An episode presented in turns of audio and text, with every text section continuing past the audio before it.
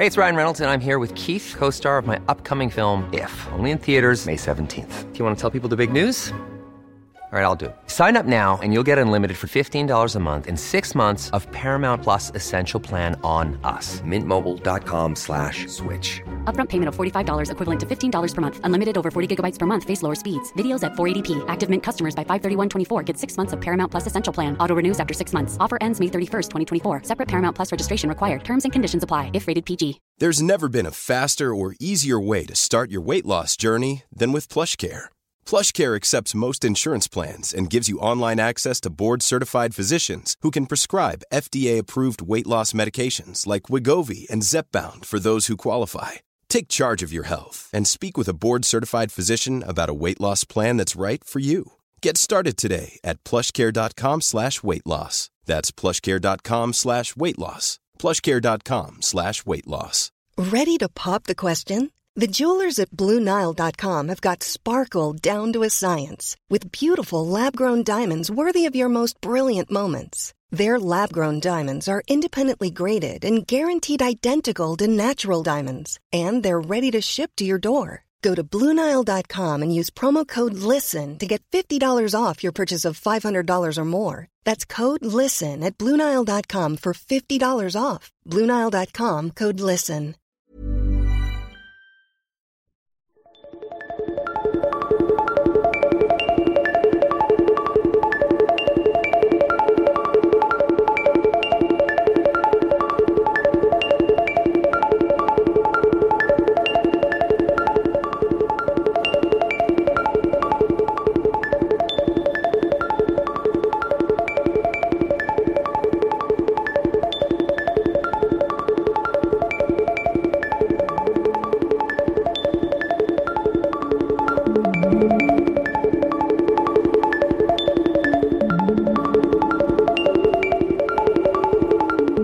سلام. من خشایر نور هستم. شما شنونده چهارمین قسمت بایوکست هستید که تو آبان 1398 ضبط میشه. توی هر قسمت بایوکست من یه شخصیت نسبتا مشهور انتخاب می‌کنم. میرم در مورد زندگیش تحقیق می‌کنم. این تحقیق می‌تونه با دیدن مستند، خوندن کتاب، مصاحبه یا هر چیز دیگه ای باشه. بعد میام داستان زندگی اون شخص رو براتون تعریف می‌کنم. قبل از اینکه وارد این قسمت بشیم یه توضیح بدم. آره منم می‌دونم فاصله بین قسمت های بایوکس زیاده. اما مسئله که هست اینه که من روی فکت هایی که توی بایوکس به کار می‌برم خیلی حساسیت به خرج میدم.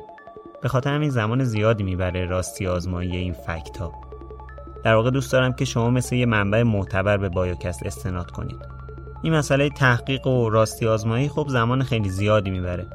از اون طرفم خب همونطوری که توی قسمت قبلی گفتم من سربازم و یکم وقتم محدود تره ولی قطعا دارم فکر می‌کنم و روی این مسئله کار می‌کنم که برای شنیدن قسمت های بعدی کمتر صبر کنید.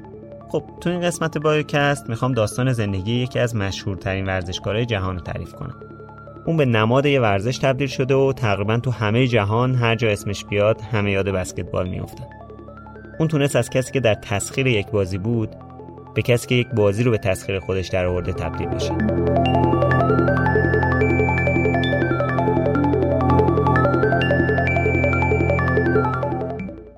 دلوریس جوردن زن جوانی که تا الان سه تا بچه به دنیا آورده بود حالا باید بین شادی و غم یکی رو انتخاب می‌کرد. شادی به دنیا اومدن چهارمین فرزندش و یا غم از دست دادن مادرش. مادری که سالها بود باش قطع رابطه کرده بود و اونو ندیده بود. و اون انتخاب کرد که با شادی و خوشحالی به دنیا آمدن پسرش رو جشن بگیره. تو سال 1963 توی روز یک شنبه که می‌شد 17 فوریه یعنی 21 بهمن 1341 تو بیمارستان کامبرلند تو بروکلین نیویورک چهارمین فرزندش رو به دنیا آورد که اسمشو مایکل گذاشت. دلوریس می‌گفت به دنیا اومدن مایکل مثل یه معجزه بود. چون وقتی اون به دنیا اومد تو بدترین شرایط روحی به خاطر از دست دادن مادرم بودم و اومدن این پسر یه زندگی دوباره به من بخشید. یه چیزی که بر من جالبه نوع نگاه و دیدگاه مادر مایکل بوده. دلوریس می‌تونست بگه با مرگ مادرم دیگه به دنیا آوردن بچه چهارم برام قوز بالا قوز بود. ولی ظاهرا به اومدن این بچه نگاه مثبتی داشت. نگاهش به این مسئله نظر من خیلی خوب بوده. در حالی که خیلی راحت می‌تونست منفیشو ببینه. ولی به دنیا آمدن مایکل همچین بی سرم نبود به محض اینکه بچه به دنیا اومد شروع کرد به خون دماغ شدن و حتی مجبور شدن که سه روز تو بیمارستان بستریش کنن اتفاقا این خون دماغ شدن تا پنج سالگیش هم ادامه داشت راستی گفتم دلوریس چند سال بود که مادرش رو ندیده بود. دلوریس که نوجوان بود با جیمز که میشه بابای همین مایکل با هم دوست شده بودن و یواشکی رفت اومد داشتن. 15 ساله که بود تو همین قرارای یواشکی باردار شد. خانوادهش هم که انتظار داشتن دخترشون درسش رو ادامه بده از همون موقع باهاش قطع رابطه کردن و دلوریس مجبور شد با بچه تو شکمش بره با خانواده جیمز زندگی کنه. دلوریس و جیمز اسم بچه اولشون که پسر بود جیمز گذاشتن. یعنی هم اسم بابای بچه. جالب بهتون بگم که بچه دوم که دختر شدم اسمشو گذاشتن دلوریس. بعد از این دوتا اونا یه پسرم به اسم لری آوردن. تا بعد نوبت به مایکل برسه. بچه پنجم هم یه دختری به اسم روزلین بود که تو 23 سالگی دلوریس به دنیا اومد. مایکل که خیلی کوچیک بود و هنوز راه نمی‌رفت خیلی بچه آرومی بود و اصلا گریه نمی‌کرد. مادرش می‌گفت همین که بهش غذا می‌دادی و یه اسباب بازی هم می‌دادی دستشون دیگه هیچ کاری با کسی نداشت و ساعتها با خودش سرگرم بود. وقتی پنج ماه شد اونا از بروکلین به کارولینای شمالی رفتن. محل زندگیشون هم یه خونه بود تقریبا وسط یه جنگل نزدیک شهر ویلمینگتون که حدود هفتاد سال قبلش جد پدریش هم همونجا به دنیا اومده بود. خونشون یه کلبه کوچیک تو جاده سالی کالیگو بود. من رفتم تو Google Maps این جاده رو دیدم. چند تا کلبه تک و توک وسط دنیایی از درخت با یه جاده به هم وصل شدن. دلوریس و جیمز دست بچه های زیر پنج سالشون رو گرفتن از وسط یه شهر بزرگ و شلوغ مثل نیویورک بردن همچین جای بزرگشون کنن و واقعا دمشون گرم کاش منم می‌تونستم از این شهر بزرگ و شلوغ بکنم و برم همچین جای زندگی کنم. چند ماه پیشم وقتی داشتم برای قسمت دوم برای زندگی رولینگ تحقیق می‌کردم رفتم تو Google Maps دنبال اون خونه زمان کودکیش که کنار یک کلیسا بود گشتم. اون موقع دقیقا همین حس بهم دست داد. حالا به هر حال این تغییر فضا براشون سخت بوده ولی مایکل میگه قشنگترین خاطرات بچگی مربوط به همین دورانه. پدرشون جیمز هم تو شرکت General Electric supervisor بخش تعمیرات نگهداری بود. عاشق تعمیرات بود و همه کارهای خونه رو خودش می‌کرد. مثلا تو ده سالگی می‌تونست تراکتور برونه و تو کارهای مزرعه کمک می‌کرده. حتی می‌تونست موتور تراکتور رو بیاره پایین و دوباره ببنده. مایکل یه خاطره از باباش یادشه میگه یه بار داشته کار تعمیرات خونه رو می‌کرده. دو تا سیم لخت و اشتباهی می‌زنه به هم و پرت میشه سمتون ورتر. مایکل اینا وایستاده بودن اونجا بهش میخندیدن. جیمز و دلوریس بزرگترین بچه های خونه یعنی همونایی که هم اسم پدر مادرشون بودن خیلی آروم و بی سر و صدا بودن. اما لری و مایک که فقط 11 ماه اختلاف سنی داشتن خیلی شلوغ بودن و غیر قابل کنترل. مایکل رو تو خونه صدا می‌کردن مایک. گفتم که خونهشون توی جاده ساحلی بود دیگه. البته جاده دقیقا منتهی به ساحل نمی‌شد ولی خیلی نزدیک اقیانوس بودن. اقیانوس اطلس. تو 6 7 سالگی اتفاق برای مایک میفته که تا همین الان هم اونو از یاد نبرد و حس بعدش همیشه باهاشه. تو همون ساحل رفته بودن با دوستاش بازی کنن که دوستش میره تو آب. اما چون خوب شنا بلد نبوده سنش هم کم بوده شروع به دست و پا زدن می‌کنه و مایک هم میره که کمکش کنه. خیلی تلاش می‌کنه تا دوستش رو نجات بده. اما موفق نمیشه و دوستش جلوی چشمش غرق میشه.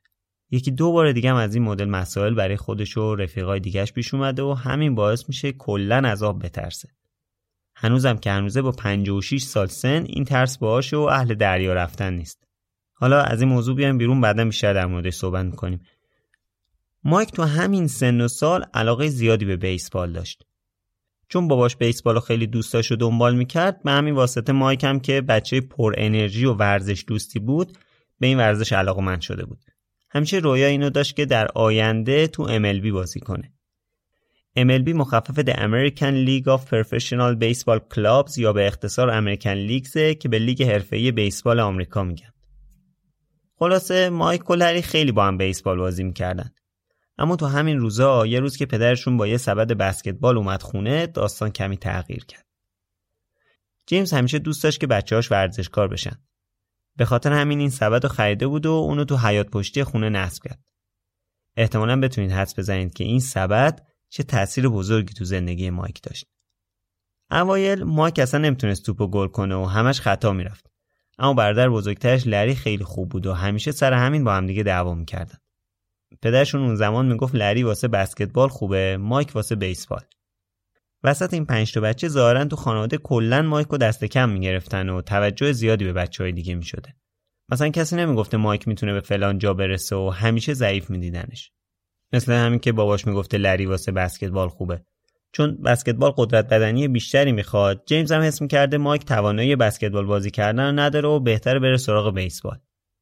مایک و لری تو حیات پشتی زیاد با هم بسکتبال بازی می‌کردن. مایک قد بلندتری داشت لری قدرت بدنی بیشتری. این رقابت برادرانه حس خیلی خوبی به مایک می‌داد. به خصوص وقتی تو رقابت با لری برنده می‌شد خیلی حس قدرت بهش دست می‌داد. حس می‌کرد وقتی من می‌تونم برادر بزرگترم رو ببرم پس هر کسی رو می‌تونم ببرم. درسته که لری فقط 11 ماه ازش بزرگتر بود اما به حال بزرگتر بود دیگه. سال 1972 که مایک 9 ساله بود و سنش به حدی رسیده بود که المپیک و اینا رو درک کنه تلویزیون داشت مسابقه های المپیک نشون می‌داد. مایک هم که با مادرش داشت تلویزیون می‌دید و یه رویاهایی تو سرش داشت به مادرش گفت که من بالاخره یه روزی مدال طلای المپیکو می‌گیرم. مادرش هم مثل اغلب مادرها بهش گفت آره عزیزم معلومه که می‌تونی. وقتی مایک 11 12 ساله شد و پدرشون استعداد بسکتبال رو تو بچه ها دید کم کم حیات پشتی خونه رو تبدیل به یه زمین بسکتبال واقعی کرد و همسایه‌ها میومدن اونجا با هم مسابقه می‌دادن. ولی مادرشون یه قانون گذاشته بود که اول انجام دادن تکالیف بعد بازی.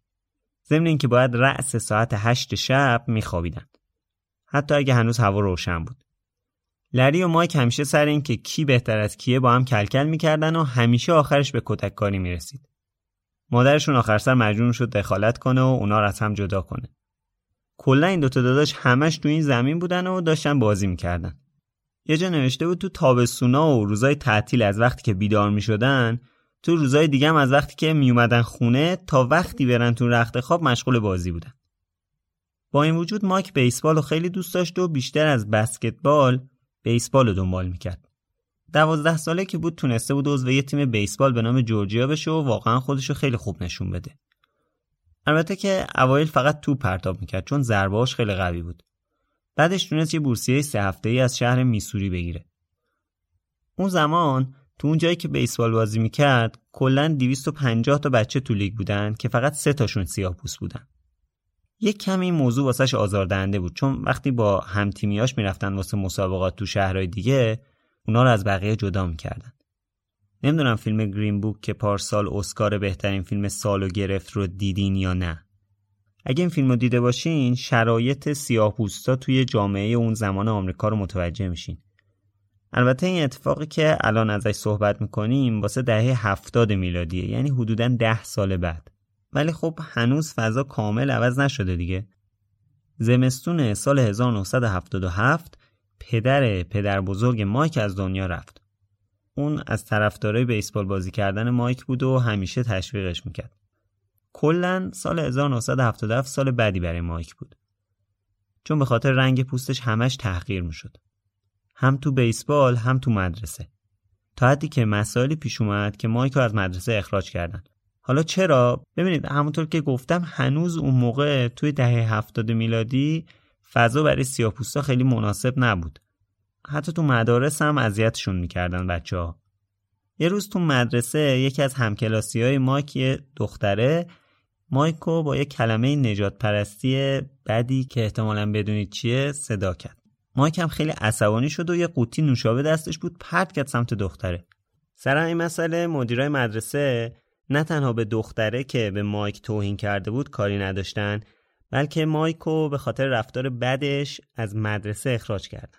بعد از این داستان مادرش اونو می‌برد با خودش سر کار و مجبورش می‌کرد جلوش بشینه و کل روزو درس بخونه. مایک نمی‌دونست که تا همین چند سال پیش سیاه‌پوستا چه رنجایی که تو این جامعه نکشیده بودن.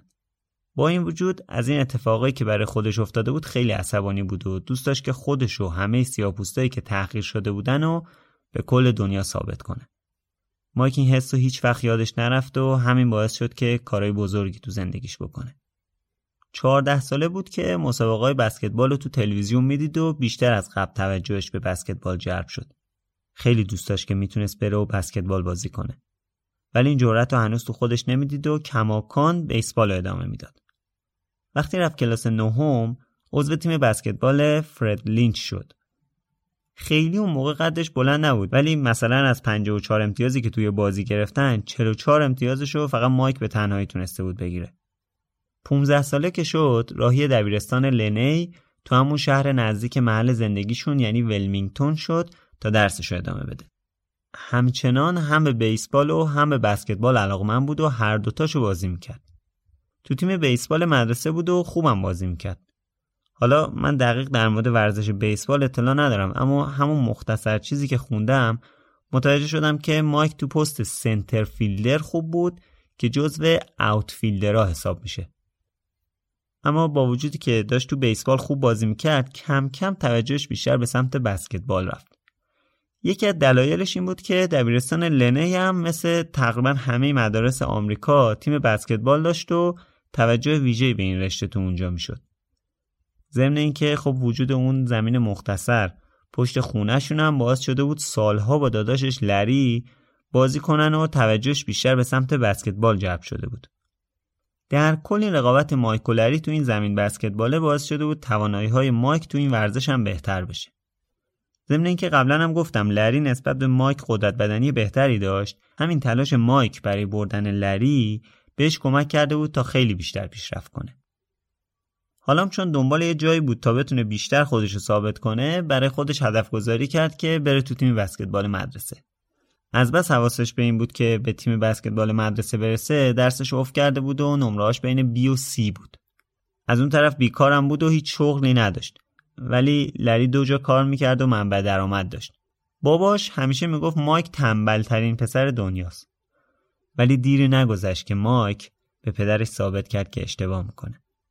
شاید هم پدرش می‌دونسته چی باید به پسرش بگه که انگیزه پیدا کنه. اینم بگم که یکی از خصوصیات مایک که برای بسکتبال بازی کردن خیلی خوبه این بود که کف دستش پهن بود. پس خیلی راحت می‌تونست توپو تو دستش کنترل کنه. اما مشکل اصلی سر قدش بود. قدش نسبتا کوتاه بود و خب برای بسکتبال بازی کردن خیلی مناسب نبود. همینم هم اعتماد به نفسش رو با مشکل مواجه کرده بود. در واقع توانایی خوبی تو بسکتبال داشت اما قدش با تواناییش نمی‌خوند. سال اول که تو دبیرستان تموم شد وقت آزمون برای ورود به تیم اصلی مدرسه یا به قول خودشون وارسیتی تیم رسید. اومدن و از همه داوطلبین که پنجاه نفر بودن تست گرفتن. مایک و دوستش لروی اسمیت هم برای ورود به تیم وارسیتی تست دادن. بازی و پرتابای مایک نسبتا خوب بود. همین هم خیلی امیدوارش کرد و بی صبرانه منتظر انتشار لیست نهایی بود. تقریبا مطمئن بود که اسمشو تو لیست می‌بینه. 15 نفر برای این لیست می‌خواستن. چند روز بعد خبر رسید که لیست نهایی رو تابلو مدرسه نصب شده. با لروی دوستش دویدن تا لیست رو ببینن. اما چیزی که مایک دید براش غیر قابل باور بود. اسمش تو لیست نبود. ولی لروی به تیم راه پیدا کرده بود. لروی تنها سال دومی بود که تونسته بود به تیم اصلی برسه. این یعنی ناامیدی تمام برای مایک. حالا واسه چی خط خورده بود؟ رفت از مربیشون پرسید. جواب چی شنید؟ قد. قد مایک 180 سانتی متر بود که از نظر کلیفتون هرینگ سرمربی اون زمان تیم بسکتبال مدرسه این قد کوتاهی برای ورود به تیم بود. جالب اون موقع 15 سالش بوده یه پسر 15 ساله با 180 سانتی متر قد. گفتن قدت کوتاه ردش کردن. دوستش لروی با همون سن حدودا دو متر قد داشت. به خاطر همین انتخاب شده بود. مایک که از این اتفاق واقعا دلخور شده بود به این فکر کرد که آخه مگه فقط به قده بازی من خیلی بهتر از لروی بود. دوید سمت خونه. مادرش خونه نبود سر کار بود. رفت تو اتاقش در رو خودش قفل کرد و نشست به گریه کردن. همه آرزوهاش رو سرش خراب شده بود. چند ساعت بعد مادرش اومد پیشش و براش صحبت کرد. بهش گفت از این انرژی استفاده کن تا به مربی رفیقات و همکلاسیات ثابت کنی که اشتباه کردن When I was a sophomore in high school, like most high school kids, you get all the energy and all the, the motivation and excitement of making your varsity team, which is a big thing. Status is a lot when you're in high school. So you can imagine the disappointment that I got when I felt like I should have made the team, but then didn't make the team. I'm crying. I lost my emotions totally. My mother came to me and said, use that energy to prove to the coach and to your peers and your classmates that they made a mistake. The disappointment was so deep, like a cut. It struck the fire in me to make sure that I never endure that type of pain again. آیه هرینگ مربی تیم وارسیتی مدرسه بعدا به این مسئله اشاره کرد که اون زمان اولویتش قد بود و نمی‌تونسته به جای بازیکن دو متری مایک 180 سانتی متری رو انتخاب کنه. چون مایک کوتاه قدترین گارد تو لیست بوده و اونا فقط یه جای خالی برای یه گارد داشتن. ضمن که از بین سال دومیان فقط یه نفر می‌تونستن انتخاب کنن و بقیه از سال بالا یا پر شده بوده. با این وجود مایک بی خیال داستان نشد و خیلی زود انگیزه لازم رو برای رسیدن به تیم سال بعد به دست آورد. خودش میگه با وجود اینکه کلی تلاش کرده بودم خستگی به تنم مونده بود و این پیام بهم رسید که باید بی خیال بشم. چشمامو بستم و یه بار دیگه لیستی رو دیدم که تو رخکن به دیوار زده بودن و اسم من توش نبود. همین به من انگیزه داد که دوباره شروع کنم. ناامیدی عمیقی بود. انگار درونش رو آتیش زده بودن. اما معنی نداشت. باید خودش رو ثابت می‌کرد. باید کاری می‌کرد که مطمئن بشه دیگه همچین درد و رنجی رو تحمل نمی‌کنه. آخه قدش هم نسبتا خوب بود و هنوز جا برای رشد داشت. با خودش گفت باید انقدر بازیم خوب باشه که نتونن بهونه قدم رو بگیرن. باید تو تیم سال بعد باشم. حالا یه مسئله رو اینجا بگم که خیلی برام جالبه. یه پسر تو سن 15 سالگی به جای اینکه تو رویاهای زندگی کنه که حتما باید همقدر رفیقش بشه تا به یه جایی برسه واقع بینانه نگاه می‌کنه. با خودش میگه من که معلوم نیست همقدر اون بشم. ولی می‌تونم رو بازیم تمرکز کنم و اونو قوی کنم. تا دیگه کسی نتونه بهونه قد نسبتا پایینمو بگیره. در واقع این میشه زندگی کردن تو واقعیت به جای زندگی تو رویا. البته درسته که مایک تو لیست تیم اول مدرسه نبود ولی تو تیم دوم یا جونیور مدرسه حضور داشت. اتفاقا ستاره اون تیم هم شد. تو چند از بازی ها موفق شد 40 امتیاز کسب کنه که آمار واقعا خوبیه. اما خب به خاطر اینکه شکست براش معنی نداشت قبول اینکه به تیم اول راه پیدا نکرده براش خیلی سخت بود. ضمن اینکه وقتی می‌دید رفیق نزدیکش فقط به خاطر قد بلندتر به عنوان تنها سال دومی به اون تیم راه پیدا کرده بیشتر حرسش می‌گرفت. تو مدرسه تو هر وقت خالی تمرین می‌کرد. معلم فیزیک مدرسهشون میگه شکست برای اون معنی نداشت. من همیشه ساعت هفت هفتانی میمدم مدرسه و وارد مدرسه که می‌شدم صدای تمرین کردنش تو سالن بسکتبال میشیندم. میگه بعضی موقع از تو زمین یا از تو بدنسازی باید به زور میبردیمش سر کلاس. در کنار تمرینای شخصی با تیمم تمرین می‌کرد. علاوه بر اینا هر روز تو اوقات خالیش تو حیات پشتی خونم تمرین می‌کرد. آرزوش این بود که قدش بلند شه تا به تیم اول مدرسه برسه. یه بار مادرش به شوخی بهش گفت برو تو کفشت نمک بریز بشین دعا کن.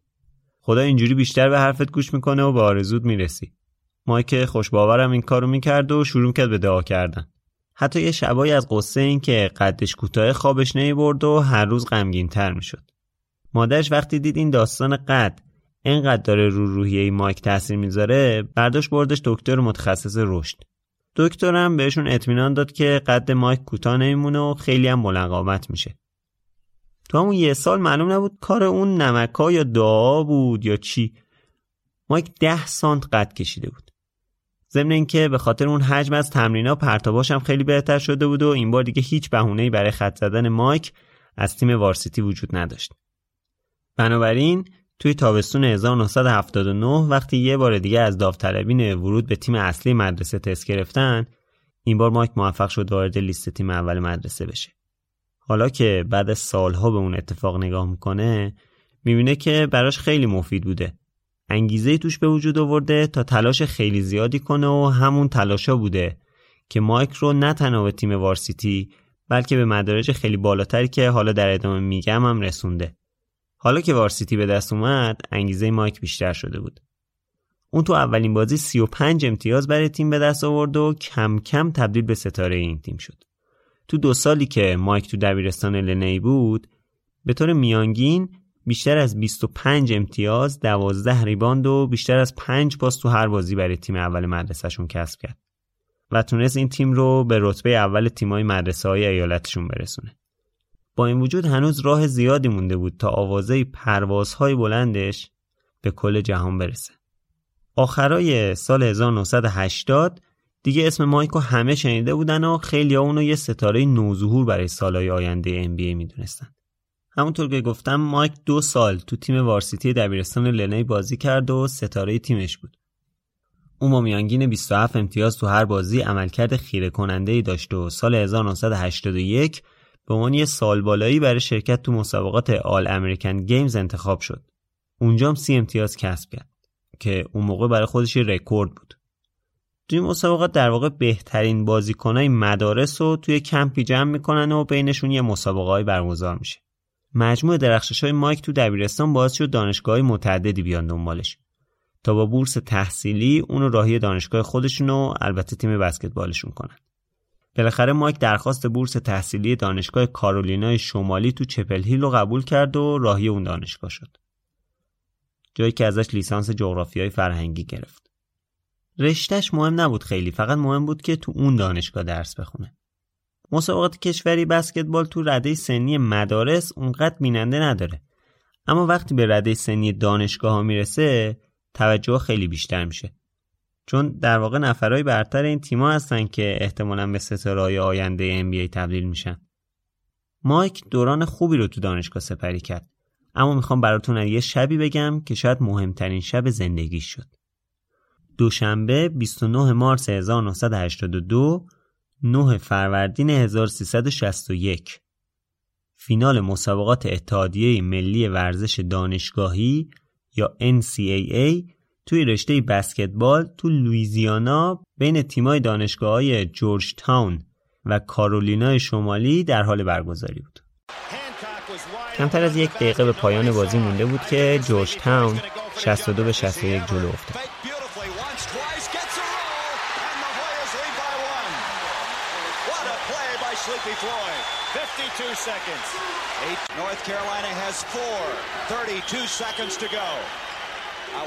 حالا توپ دست بازیکنهای کارولیناست و اونا فقط یه پرتاب موفق می‌خوان که نتیجه بازی رو عوض کنه 18 ثانیه که به پایان بازی مونده بود توپ انداختن در این مارک.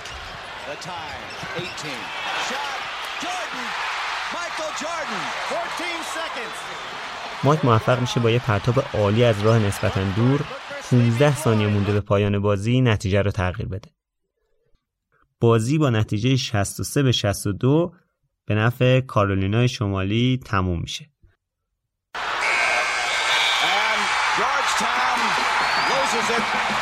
Carolina has won the 1982 NCAA championship. واقعا میشه گفت زندگی مایک به قبل و بعد از این پرتاب تقسیم میشه. کما اینکه خودش میگه That Mike Jordan to Michael Jordan. آره از این لحظه بود که مایک جردن به مایکل جردن تبدیل شد. از اینجا بود که مایکل جردن بر سر زبون بسکتبالی افتاد و ازش صحبت شد. After I hit the shot, my father came to me and said this was the start of something big. He didn't know what it was. I didn't know what it was. But I did believe him. And a lot of people didn't know I existed until I got here. So when I hit that shot, I felt like I was different. You know, I, I won a national championship. I think the people started to recognize my talents more, and I started to get more publicity in that sense. So I think that shot really put me on the map, if, if you want to say. البته افراد دیگه هم بودن که نمایش خوبی داشتن اون سال ولی با این وجود این مایک قصه ما که از این به بعد مثل بقیه ما هم بهش میگیم مایکل بود که به عنوان بهترین بازیکن جوان سال انتخاب شد. عکسش به عنوان بازیکن سال اومد رو جلد مجله The Sporting News و حالا وقتش بود که راهی NBA بشه.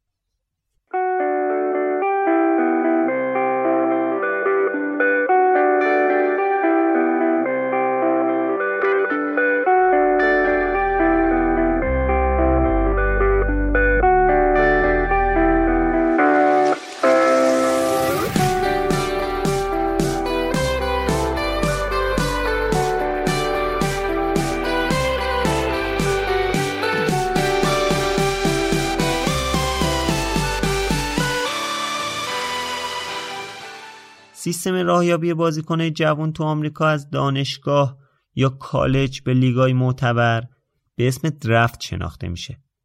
در مورد اینکه درفت چیه من با دوست خوبم سجاد بیات صحبت کردم.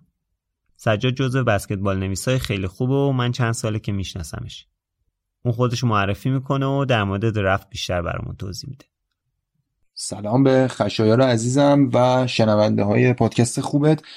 خوشحالم که بعد از مدت ها با هم هم کلام شدیم و چی بهتر از اینکه سوژه و دلیل هم کلام شدن ما بعد از این همه وقت آقای ماکل جردن باشه.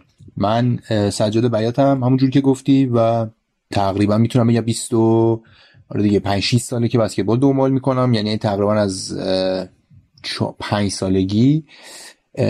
ارسی که از پدر خدا بیامرزم بهم رسیده دیوونه بسکتبال بود و من از همون روزایی که چشم باز کردم و خیلی قبلتر از اینکه بتونم راه برم بسکتبال دیدم و عاشق بسکتبال شدم و دوره اوج آقای مایکل جردن رو هم دیدم و دوازده سالی که بسکتبال می نویسم ترجمه می کنم تحلیل می کنم و الان هم تقریبا یه دو سالی هست که همونجور که خودت می‌دونی یه مجموعه ای را انداختم به اسم منطقه رنگی سایت و اینستاگرام و تلگرام و آپارات و از این چیزا که می‌تونین اونجا اخبار بسکتبال دنبال کنین و منو بخونین. منطقه رنگی بیبال نیوز داتایار و رو اینستاگرام هم با همین آدرس هست. و اینکه خوشحالم که در خدمت هستم مخلصین. و اما درفت ببین درفت باید یه خورده از عقبتر برای توضیح بدم یعنی از عقبتر از مراحلی که به NBA می‌رسن.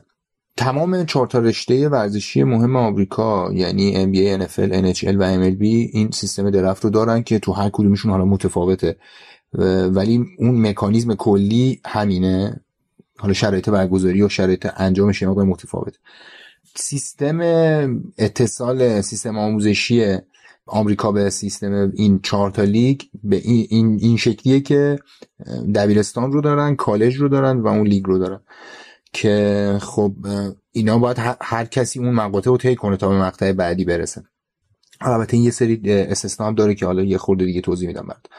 از دبیرستان به کالج که خب مشخصه. کسی که دبیرستان رو تموم می‌کنه یا بازیکن متوسطیه یا خیلی خوب نیست و میره خودش یه کالجی ثبت نام می‌کنه و وارد اون تیم اون دانشگاه میشه. یا اینکه اون بازیکن خیلی بازیکن خوب و خفنیه که اون در اون صورت برعکس دیگه. کالج میاد دنبال اون بازیکن به اون بازیکن scholarship میده و بهش پول در واقع حق تحصیل میده میبرش توی کالج خودش و طبیعتا می‌بره تو تیم خودش و توی مسابقات NCAA شرکت می‌کنه. که گفتم این دومی فقط برای بازیکن خیلی خفن اتفاق میفته بازیکن که از یه سطحی بالاتر باشن. البته خفن منظورم اینه که هر چقدر خفن تر باشن در واقع کالج بهتری اونا رو می‌گیره دیگه. ممکنه که در یه سری سطوح پایینتر بازیکنم خیلی خفن نباشه ولی برای اون کالج بازیکن خیلی خوبی باشه و scholarship بگیره و بره کالج و بره توی اون تیمی که اون کالج داره بازی کنه.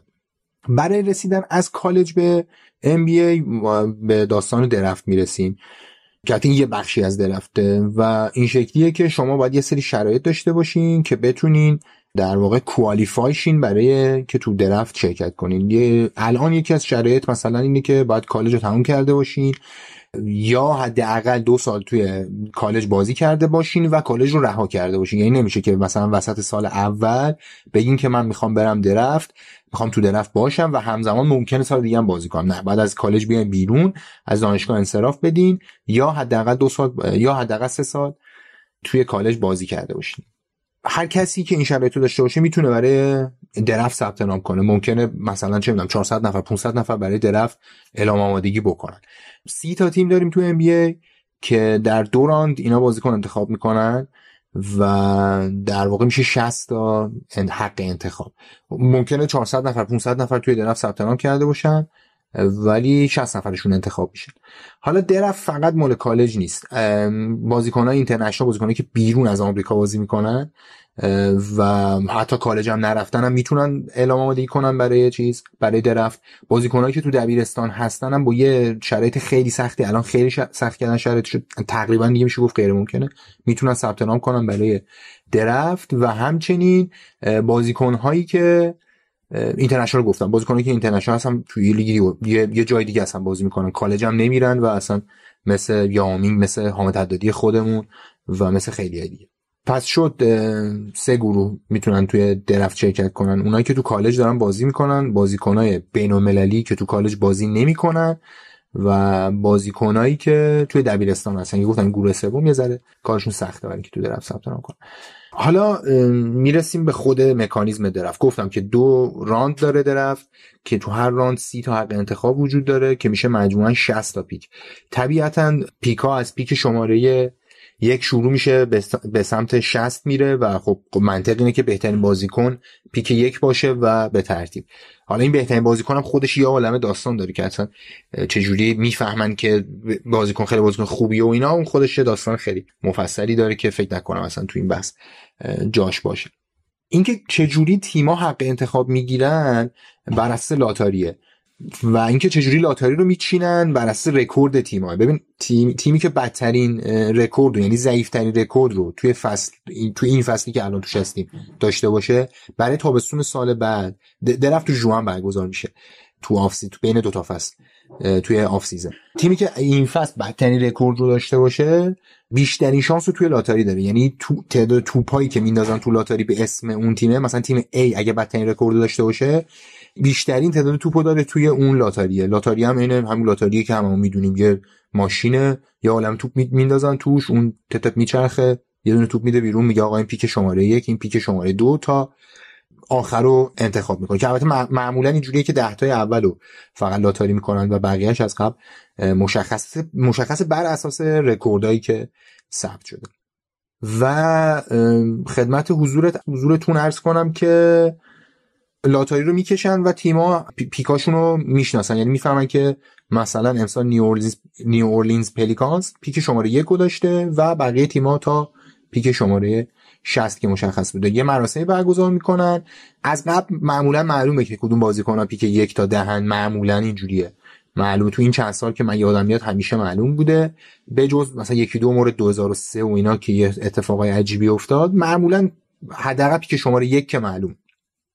و حضور انورتون عرض کنم که یه مراسمی برگزار می‌کنن و میان اونجا و تیما به commissioner NBA اعلام می‌کنن که آقا مثلا من زاین ویلیامسون رو به عنوان pick شماره یک انتخاب کردم. اون بنده خدا میره پشت میکروفون اعلام می‌کنه که آقا زاین ویلیامسون pick شماره یک میره به نیو اورلینز خب ممنونم از سجاد عزیز. حالا همونطور که سجاد توضیح داد رسیدن به draft یه مرحله انتخابی داره که مایکل موفق شده بود اون حد نصابای لازم رو کسب کنه و وارد اون لیست درفت سال 1984 بشه. از طرف دیگه هم تیما مثل هر سال خودشون آماده کرده بودن تا انتخاباشون رو انجام بدن. تیمی که اون سال حق اولین انتخابو داشت هیوستون راکتس بود که انتخابش یکی از ستاره فصل گذشته مسابقات یعنی حکیم اولاجوان بود. دومین انتخاب و تیم پورتلند داشت که سمبوی یکی دیگه از ستاره اون فصل رو انتخاب کرد سومین تیمی که حق انتخاب بازیکن داشت شیکاگو بولز بود انتخاب شیکاگو مایکل جردن بود The Chicago Bulls pick Michael Jordan of the University of North Carolina. حالا مایکل بعد برای ادامه دوران حرفه‌ای خودش راهی شهر شیکاگو کنفرانس شرق می‌شد. در مورد درفت اون سال سجاد بیشتر برامون توضیح میده. خب راجبه درفت هفته چون درفت هفته چون خیلی درفت عجیبیه. این که من میخندم به خاطر اینکه خیلی درفت عجیبیه و خب اولا که خیلی از کارشناسا معتقدن که بهترین سری یکی از بهترین سری های درفت حداقل درفت 84 بوده. توش 5 تا بازیکن حالا فیمر حضور دارن و یا عالم بازیکن خیلی خوب که ممکن بوده بعدا اگر توی سال دیگه می بودن حتی بیشتر دیده می شدن و همینطور دو تا اشتباه مرگبار توی این درفت اتفاق افتاده که اصلا landscape ام‌بی‌ای رو تغییر داده و بسکتبال واقعا می‌تونست یه چیز دیگه باشه اگر این دوتا اشتباه اتفاق نمیافتاد. که طبعا مهمترینش اینه که ماکل جردن پیک شماره سه بوده. خب همونجوری که توضیح دادی خشر پیک شماره یک مال هیوستون بود که حکیم اولاجوان انتخاب کردن.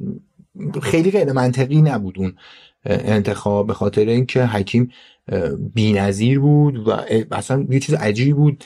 فوق ستاره جورجتان بود و اصلا مثلا کالج جورجتان معروفه به اینکه روی سنتر خیلی خوب کار می‌کنه و همیشه سنترهای خیلی خفنی داشتن. مثلا پاتریک هم تو کالج جورجتان درس می‌خوند و بازی می‌کرد. و حکیم اولجون خیلی خفن بود و قطعا جزء مثلا 5 سنتر برتر تاریخ ام هم هست و مثلا چیز عجیب غریب. خیلی عجیب نبود که یک باشه. حالا طبیعتا باید مایکل جردن یک می‌شد ولی حالا به هیوستون خیلی نمیشه انتقاد کرد که حکیم اولجون یک برداشتن و بعدا هم باهاش دو, دو بار قهرمان ام شدن. تو همون دهه تو همون که نه تو دهه بعد تو دهه 90 دوباره باش قهرمان ام شدن. در واقع استفاده کردن و براشون خیلی مفید بود. اون پیک. ولی پیک دوم خیلی پیک خنده‌داریه و یه سنتر اسم سبوی همونجوری که گفتی از کالج کنتاکی انتخاب شد و پیک شماره دو بود برای پورتلند که میگن که احمقانه ترین انتخاب تاریخ درفت درفتی که ماکل جردن و چارلز بارکلی و نمی‌دونم جان استاکتون و ملوین تورپین و اینا حضور داشتن. به عنوان پیک شماره دو پورتلند سمبوی رو برداشت که اونقدری هم بازی نکرد. چند دقیقه بیشتر تو NBA بازی نکرد و خیلی هم بازیکن متوسط و معمولی بود و خیلی هم زود محو شد از سطح از نقشه بسکتبال دنیا و کنار رفت و خب شیکاگو بولز خیلی باهوش بود و می‌دونستن که چه جواهری توی درفت هست و مایکل جردن برای pick سوم انتخاب کردن. تصور این که مثلا مایکل جردن توی تیم به جز شیکاگو بولز بازی کرده باشه الان برای ما سخته. دیگه من میگم اون اشتباهه می‌تونست landscape NBA تغییر بده. اصلا شما برند شیکاگو بولز و همه جا با مایکل جردن نه همه جای دنیا با مایکل جردن می‌شناسن و این می‌تونست اصلا وجود نداشته باشه و می‌تونست این برنده مال پورتلند باشه. می‌تونست در سالهای آینده اون در تسلطی که شیکاگو بولز روی NBA داشت توی دهه 90 رو پورتلند داشته باشه. اما خب نشد و این اتفاق نیفتاد. راجب مثلا چند تا اسم دیگه گفت مثلا چارلز بارکلی که اگه NBA دنبال کنید حتما میشناسیدش. الان آنالیزور NBA تیویه و خیلی با بامزه و باحالیه و قطعا جزء 5 تا پای فوروارد برتر تاریخه. مثلا پیک شماره 5 اون درفت بوده که رفت فیلادلفیا. خیلی بازیکن خفنی بود خیلی بازیکن خفنی بود و اصلا عجیب بود و مثلا یکی دیگه از عجایب اینه که چارلز بارکلی انتخاب چهارم نیست و سم پرکینز انتخاب چهارم. سم پرکینز هم بازیکن بدی نبود.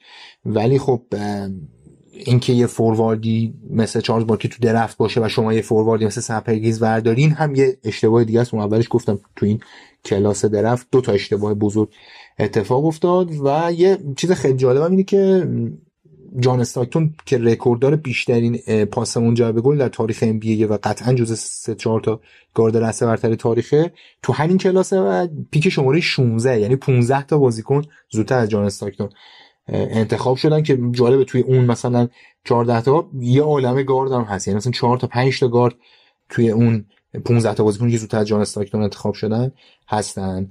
و خب اینم خیلی عجیبه. جان استاکتون حالا اونایی که باز با بیشتر دنبال کنن یه بیشتر دنبال کنن می‌دونن که 19 سال برای یوتا جاز بازی کرد و خیلی بازیکن خفنی بود و خیلی میگن که جان استاکتون خفن ترین بازیکن تاریخی که هیچ وقت حلقه نبرد. مایکل راهی شیکاگو بولزی شد که فصل قبلش اون چنان شرایط مناسبی نداشت. اما قبل از اینکه توی تمرینات تیم حاضر بشه وقت رسیدن به یکی از آرزوهای قدیمیش بود. اون برای حضور تو تیم بسکتبال آمریکا واسه المپیک 1984 لس آنجلس انتخاب شده بود. مایکل 21 ساله جزی از 12 نفری بود که باید تو المپیک تیم میزبان رو همراهی می‌کردن. یه توضیح بدم تو تورنمنت های بسکتبال خب مشخصا تیم ملی آمریکا همیشه قوی ترین و شاخص ترین تیمه. همیشه هم ازش به عنوان اصلی ترین مدعی و عنوان قهرمانی نام برده میشه. اما اینقدری که توی جهان همه تیم ملی آمریکا رو جدی می‌گیرن خود آمریکایی‌ها مسابقات ملی رو جدی نمی‌گیرن. به طور مثال همین امسال تو سال 2019 چند هفته پیش تیم ملی آمریکا که با ترکیب چندم خودش به جام جهانی بسکتبال اومده بود نه تنها موفق نشد به جمع چهار تیم برتر برسه بلکه حتی موفق به کسب مقام پنجم هم نشد. البته این خودش شکست بزرگ برای اونا حساب میشه و سالهاست که اینقدر نتیجه بعدی تو جام جهانی بسکتبال نگرفته بودن. ولی خب این موضوع به بحثمون مربوط نیست. اما موضوع المپیک کمی فرق می‌کنه و آمریکایی‌ها بین تورنمنت های ملی المپیک رو بیشتر جدی می‌گیرن. پس مایکل افتخار خیلی بزرگی نصیبش شده بود. تیم ملی آمریکا تو المپیکی که میزبانش بود موفق شد با 8 تا برد و بدون شکست مدال طلای مسابقات رو به دست بیاره. یادتونه مایکل وقتی 9 سالش بود آرزوی همچین صحنه ای رو کرده بود؟ همون موقع که مادرشم بهش گفت اتفاق میفته. حالا بعد از دوازده سال مایکل به یکی از بزرگترین آرزوهای بچگیش رسیده بود. کسب مدال طلای المپیک برای کشورش. حالا مایکل به عنوان یه جوان 21 ساله که قهرمان المپیک راهی شیکاگو شد تا بقیه عمر ورزشیش رو اونجا ادامه بده. از همون بازی اول با حرکات نمایشیش همه رو سورپرایز کرد. تا حدی که بهش لقب کاپیتان مارول رو دادن. اما خودش خیلی موافق این لقب نبود چون انتظارش از خودش خیلی بالاتر بود و حس می‌کرد جایگاه الانش خیلی پایین تر از این حرف و باید تلاشش رو برای رسیدن به جایگاه بالاتر بیشتر کنه. حالا اون از کسی که در تسخیر یک بازی بود به کسی که یک بازی رو به تسخیر خودش در آورده بود تبدیل شده بود. تا حدی که تیمای حریف برای اون برنامه جدا میچیدن. آخر فصل شیکاگو بولز موفق شد با درخشش ستاره جدیدش رتبه هفتم جدول کنفرانس شرق رو کسب کنه و بعد از چهار سال دوباره راهی playoff NBA بشه. یه توضیح کوچیکی برای اونا که احتمالا نمی‌دونن بدم. ببینید تو NBA آمریکا رو به دو بخش شرق و غرب تقسیم می‌کنن که میشه کنفرانس شرق و کنفرانس غرب یعنی تیمای غربی با هم بازی می‌کنن تیمای شرقی با هم دیگه بازی می‌کنن حالا اینا 15 تا تیمن 12 تا تیمن هر چند تا که هستن اینا به صورت رفت و برگشت با همدیگه در طول فصل بازی می‌کنن. حالا فصل که تموم میشه بر اساس بازیهایی که اینا کردن این تیمای رده‌بندی درست شده دیگه. هشت تا تیم برتر هر کنفرانس میرن به مرحله بعدی که اسمش هست پلی آف توی پلی آف تیما دو به دو با هم بازی می‌کنن تا یکیشون قهرمان اون کنفرانس بشه. بعد قهرمان کنفرانس شرق با قهرمان کنفرانس غرب با همدیگه بازی می‌کنن که میشه فینال اون فصل NBA و برنده اون بازی میشه قهرمان NBA یا قهرمان اون سال.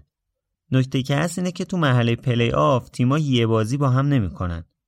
چند تا بازی با هم می‌کنن. تو مرحله اولش یعنی وقتی هشت تیمن پنج تا بازیه. یعنی هر تیمی که زودتر به سه تا برد برسه میره مرحله بعد. از محله بعدی که میشه نیمه نهایی و فینال کنفرانس و فینال NBA اینا هفت بازی است. یعنی هر تیمی که به چهار تا برد برسه قهرمان میشه. خب برگردیم به بحث اصلیمون. همونطور که گفتم شیکاگو که چهار سال نتونسته بود بیاد جز هشتا تیم و برسه به پلی آف این دفعه با درخشش مایکل هفتم شد و راهی پلی آف شد. البته اونا تو همون مرحله اول به میلواکی باختن و حذف شدن. ولی خب برای تیمی که فصل قبلش تو جدول دوازده تیمه کنفرانس شرق یازدهم شده بود این یه موفقیت خیلی بزرگ بود. از این مقطع یکم سریعتر عبور می‌کنم چون داستانهای مایکل و زندگیش هنوز تموم نشده. فصل دوم حضور مایکل تو NBA همراه با مصدومیت بود. اما شیکاگو موفق شد با خوششانسی مقام هشتم رو تو جدول کنفرانس شرق به دست بیاره و برسه به پلی آف. مایکل به پلی آف رسید و تو دومین بازی که برگشت کار بزرگی کرد. اون با کسب 63 امتیاز تو یک بازی رکورد کسب امتیاز تو محله پلی آف تاریخ NBA رو شکست. Dip into Raising Cane's when you crave something hot and fresh and oh so delicious. Dip in for cooked to order chicken fingers, crispy crinkle cut fries, and garlicky buttered Texas toast. Our secret cane sauce makes every dip a delight. Raising Cane's chicken fingers. One love. 63 امتیاز خیلی زیاده ها. ببینید اون بازی رو شیکاگو 135 به 131 به بوستون سلتیکس باخته. اما از اون 131 امتیازی که شیکاگو به دست آورده 63 تاشو مایکل گرفته. یعنی تقریبا نصفش. به هر حال شیکاگو نتونست از سد بوستون سلتیکس عبور کنه و بازم نتونست به نیمه نهایی کنفرانس شرق برسه. اون سال و سال بعدش به بوستون سلتیکس باختن و نتونستن به نیمه نهایی کنفرانس شرق برسن. فصل چهارم مایکل که میشه سال 1988 شیکاگو تونست کلیولند رو تو مرحله یک چهارم نهایی ببره و به نیمه نهایی کنفرانس شرق برسه. ولی تو نیمه نهایی به دیترویتی باختن که اون سال نایب قهرمان NBA شد. با این وجود اون فصل مایکل موفق شد برای اولین بار MVP بگیره.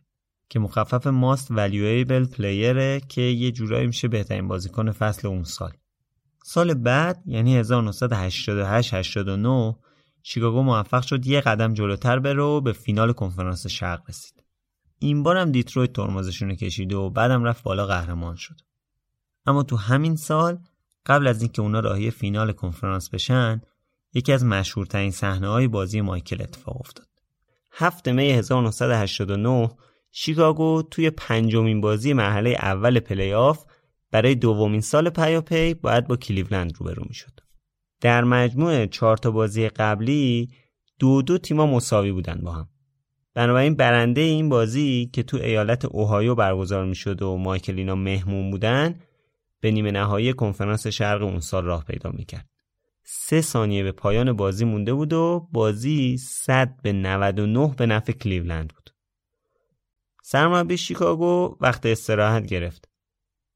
برای منی که هیچ درکی از بسکتبال نداشتم تا قبل از این وقتی داشتم این صحنه رو می‌دیدم واقعا باور نمی‌کردم که خب مثلا تو سه ثانیه چه اتفاقی می‌خواد بیفته که وقت استراحت گرفته.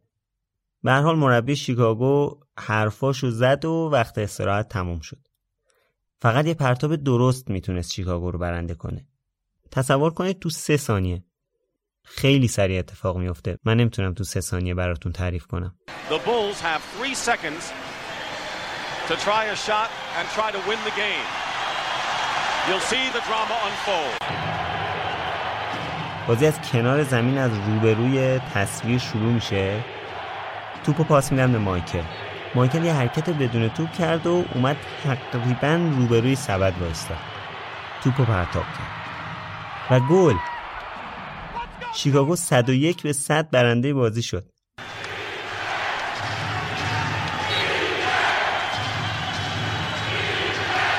Sellers has Jordan. Jordan with two seconds to go puts it up and scores at the buzzer. Michael Jordan has won it for Chicago. Michael Jordan hit the basket at the buzzer. مایکل یهو پرید بالا دستشو با یه حالت شادی بسیار زیادی تکون داد. خیلی جالبه این صحنه. این خوشحالی مایکل بعد از این پرتاب شاید یکی از مشهورترین و زیباترین صحنه های بسکتبال یا حتی کل ورزش جهانه. بلافاصله بعد از این پرتاب استثنایی و تموم شدن بازی با مایکل مصاحبه می‌کنن که احساساتشو میگه. Right now. Um, Michael, now I thought you weren't supposed to be feeling so well coming into today's game. You know, a lot of people put a lot of pressure on me, and uh, you know, I still couldn't concentrate and make my free throws. But I didn't have to take a free throw on the last shot. It was a shot. I felt comfortable. We came in, we stuck tough. We hung right in there, gave ourselves a chance to win, and we won the ball game. As we take a look at this replay, now you're not one to do an awful lot of boasting, but you had some boast to make to a few Chicago writers about this series. A lot of people put us out of this, this uh, whole series, and uh, you know, I, I, I opened my mouth a little bit, and I challenged the guys. I challenged myself and said we could win in four, but we didn't win in four. We won in five. I don't care how many we won in, we won, and that's all that counts. حالا عکس این شادی مشهور مایکل رو تو این صحنه میذارم تو صفحه های بایوکست ببینید ویدیوی 11 ثانیه آخر این بازی رو هم اگه مشکل کپی رایت نداشته باشه براتون حتما می‌ذارم. تا ببینید تو 11 ثانیه چه حجمی از هیجان می‌تونه به یه تماشاگر بسکتبال یا کلا یه هوادار بسکتبال تزریق بشه. این پرتاب به The Shot مشهور شد و الانم یه صفحه تو ویکیپدیا داره. ولی با این وجود همونطور که گفتم شیکاگو بازم نتونست از سد دیترویت بگذره. این تابستون فیل جکسون که کمک مربی تیم بود به عنوان سرمربی اونا انتخاب شد و این شروع دورانی جدید در تاریخ باشگاه شیکاگو بولز بود. با این وجود طلسم شیکاگویا در برابر دیترویت یه سال دیگه هم ادامه داشت. تو فینال کنفرانس شرق سال 1990 اونا بازم مغلوب دیترویت شدن تا دیترویتیا برای دومین سال پیاپی برن فینال و قهرمان NBA بشن. نمی‌دونم بگم متاسفانه خوشبختانه ولی مایکل تو یکی از بازیهایی که با دیترویت داشتن مصدوم شد. چرا میگم خوشبختانه؟ چون ریکاوری مایکل تو این تابستون عجیب و غریب مفید بود براش. مثل همیشه شکستش باعث شد تصمیمی بگیره که بقیه معمولا نمی‌گیرن. تصمیم گرفت جوری بدنسازی کنه که دیگه مصومیت حتی نزدیکش هم نشه. و همینطور هم شد. کلا مایکل وقتی دست میذاشت روی هدفی ردخور نداشت غیر اون اتفاق بیفته. یعنی انقدر تلاش می‌کرد و تمرین می‌کرد که دیگه واقعا زیاده روی می‌کرد. کلا همه چیز رو تعطیل می‌کرد و رو هدفش متمرکز می‌شد همین هم باعث شد فصل 1990 91 با رنگ و بوی دیگه‌ای برای مایکل و شیکاگو شروع بشه 27 می 1991 شیکاگو برای سومین سال پیاپی تو فینال کنفرانس شرق به دیترویت مدافع عنوان قهرمانی دو فصل گذشته NBA برخورد کرد. درخشش مایکل تو این فینال رسما دیترویت رو با خاک یکسان کرد. تا حدی که تو بازی چهارم وسطای بازی شرایط طوری پیش رفت که دیترویتیا زمین بازی رو ترک کردن که بیشتر از این تحقیر نشن. شیکاگو این مرحله رو چهار بر صفر برنده شد و برای اولین بار در تاریخ خودش به فینال NBA رسید. جایی که بعد با لس آنجلس لیکرز و ستاره اون روزاش یعنی مجیک جانسون روبرو شدن. مجیکی که اسطوره مایکل بود و مایکل همیشه دوست داشت روبروش بازی کنه. اما چون مجیک توی کنفرانس غرب بازی می‌کرد این فرصت براشون پیش نیامده بود که روبرو هم بازی کنن. به قول آقای بندری دقت کردین چی شد دیگه یه بار خلاصه میگم برگردم به هفت سال پیش شیکاگو در حالی که تو جدول کنفرانس شرق بین 11 تیم دهم شده بود تونست به عنوان سومین انتخاب تو درفت سال 1984 مایکل جردن رو از دانشگاه کارولینای شمالی بخره. اونا کم کم سال به سال و پله به پله توی جدول و بعد توی پلیافا بالا اومدن تا دوم جوان 1991 برای اولین بار تو فینال NBA حاضر بشن. شیکاگویی ها اولین بازی رو که اتفاقا میزبانم بودن باختن اما طی چهار تا بازی بعدی دیگه هیچ فرصتی به لس آنجلسیا برای جبران ندادن. و بالاخره 12 ژوئن سال 1991 که میشه 22 خرداد 1370 توی پنجمین بازی موفق شدن لیکرز رو توی لس آنجلس ببرن و قهرمان ام بشن. تاثیر مایکل توی موفقیت غیرقابل انکاره. به خصوص تمرینایی که تو پیش فصل انجام داد. یکی از قشنگترین صحنه‌های این مراسم صحنه بود که مایکل جام قهرمانی رو دستش گرفته بود به تمام تلاش‌های 15 سال گذشتهش فکر می‌کرد و از خوشحالی اشک شوق میریخت. شیکاگویا سال بعدم موفق شدن از عنوان قهرمانیشون تو NBA دفاع کنند. بعد از این فصل تابستون 1992 بود و قرار بود المپیک توی بارسلونا برگزار بشه. مایکل که تو المپیک قبلی یعنی 1988 سئول شرکت نکرده بود، حالا دوباره ازش دعوت شد تا تو المپیک کشورش رو همراهی کنه. لازم یه توضیح بدم. طبق قوانینی که تا اون سال وجود داشت، تیمای بسکتبال کشور رو برای المپیک بعد از بازیکنهای آماتورشون استفاده می‌کردن. همین باعث می‌شد آمریکایی‌ها همیشه برای تیم المپیکشون از بازیکنهای کالج و دانشگاه انتخاب کنن. و خب چون دقیقا بعد از المپیک همیشه این بازیکنها می‌رفتن تو NBA و فعالیت حرفه‌ایشون شروع می‌کردن توی المپیک بعدی دوباره آمریکایی‌ها مجبور بودن که از اول تیم انتخاب کنن. شرایط برای بقیه کشورام همین بود ولی ظاهرا یه کشورهایی مثل یوگسلاوی یا شوروی بعضی موقع زیرابی می‌رفتن یه حرکتایی می‌زدن تا بتونن بازیکنهای حرفه‌ایشون رو جای بازیکنهای آماتور جا بزنن. اوج این مسئله زمانی بود که تو المپیک 1988 سئول شوروی تونست آمریکا رو ببره و این باعث شد که آمریکایی‌ها به مدالی بهتر از مدال برونز نرسن. این بدترین رکورد آمریکایی‌ها تا اون سال بود و خیلی براشون سخت بود قبول این مسئله. به خاطر همین رفتن به فدراسیون جهانی بسکتبال یعنی فیبا شکایت کردن و بالاخره فیبا قبول کرد که این قانون رو برداره. حالا و برای اولین بار تو المپیک 1992 بارسلونا آمریکایی‌ها می‌تونستن ستاره‌های NBA رو راهی المپیک کنن تا به همه نشون بدن که تو بسکتبال هیچ تیمی نمی‌تونه بالاتر از آمریکا بیسته. البته اونا برای بستن این تیم همچین کار راحتی نداشتن. مثلا جردن فقط در صورتی قبول کرده بود بازی کنه که همه ستاره‌هایی که می‌خواست تو تیم باشن. مدیرای وقت تیم ملی آمریکا 10 تا فوق ستاره لیگ و کریستیان لیتنر بهترین بازیکن کالجای اون سال دعوت کردن. بزرگترین حاشیه اون تیم جایی بود که آیزیا تامس فوق ستاره دیترویت پیستونز و دشمن خونی جردن که اتفاقا بازیکن خیلی بزرگی بود دعوت نشد. همه معتقد بودن جردن نمی‌خواسته تامس تو تیم باشه. چند سال پیش اسکاتی پیپن زوج جردن تو شیکاگو بولز هم این موضوع رو تایید کرد. تیمی که آمریکایی‌ها ساختن به دریم تیم یا تیم رویایی مشهور شده و ازش به عنوان یکی از بهترین تیم‌ها یا شاید بهترین تیم تاریخ ورزش در بین تمام رشته های ورزشی نام می‌برن. صحبت در مورد دریم تیم واقعا مفصله چون یکی از بهترین تیم‌های ورزشی تاریخه. همطور که گفتم مایکل هم در کنار ستاره مثل مجیک جانسون و لری برد توی این لیست بود. دریم تیم موفق شد با اقتدار تمام مدال طلا رو به دست بیاره. به طوری که تو هر بازی اونا اختلاف خیلی زیادی با تیم حریف داشتن و تیمای حریف رو نابود می‌کردن اختلاف امتیازها یه چیز حدود 32 تا 68 امتیاز بود کمترین اختلاف رو تو بازی فینال جلوی کرواسی داشتن که 117 به 85 بردن بعد از المپیک مایکل فرصت خوبی برای تمرینات پیش فصل نداشت و فصلی شروع شد که شاید پرفراز و نشیب ترین فصل دوران حرفه‌ای مایکل بود. درسته که شیکاگو موفق شد تو پایان اون فصل هم قهرمان بشه و در واقع سه تا قهرمانی پشت سر هم بیاره. اما مایکل کم کم داشت انگیزش رو برای بازی از دست می‌داد. این کم شدن انگیزه چند تا عامل داشت. یکی از عواملش این بود که شیکاگو در حد قابل توجهی سطحی بالاتر از بقیه تیم‌ها داشته و همین باعث شده بود هیچ تیمی نتونه جلوشون قد علم کنه. همه انگیزه اونا رو کم کم پایین میورد. ضمن اینکه بردای پیاپی اونا باعث شده بود بردن با اختلاف بالا تو هر بازی به یه انتظار در بین هوادار و اعضای تیم تبدیل بشه. در واقع فشار بالا رفته بود، انگیزه پایین اومده بود.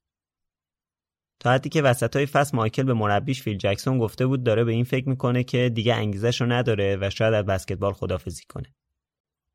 اون حتی این مسئله رو تو خونه مطرح کرد و یه زمانی پدرش باهاش صحبت کرد و فعلا منصرفش کرد. چون مایکل قصد داشت قبل از پایان فصل بی خیال بازی کردن بشه. باباش بهش گفت که حالا صبر کن تا پلی آفا برسه بعد تصمیم بگیر. در کنار این مسائل شهرت مایکل هم کم کم داشت می‌رفت رو مخش. چرا؟ چون هر جا می‌رفت هر جا رو نگاه می‌کرد خبرنگارا دورش جمع بودن و در مورد کوچکترین مسائل شخصیش ازش سوال میپرسیدن.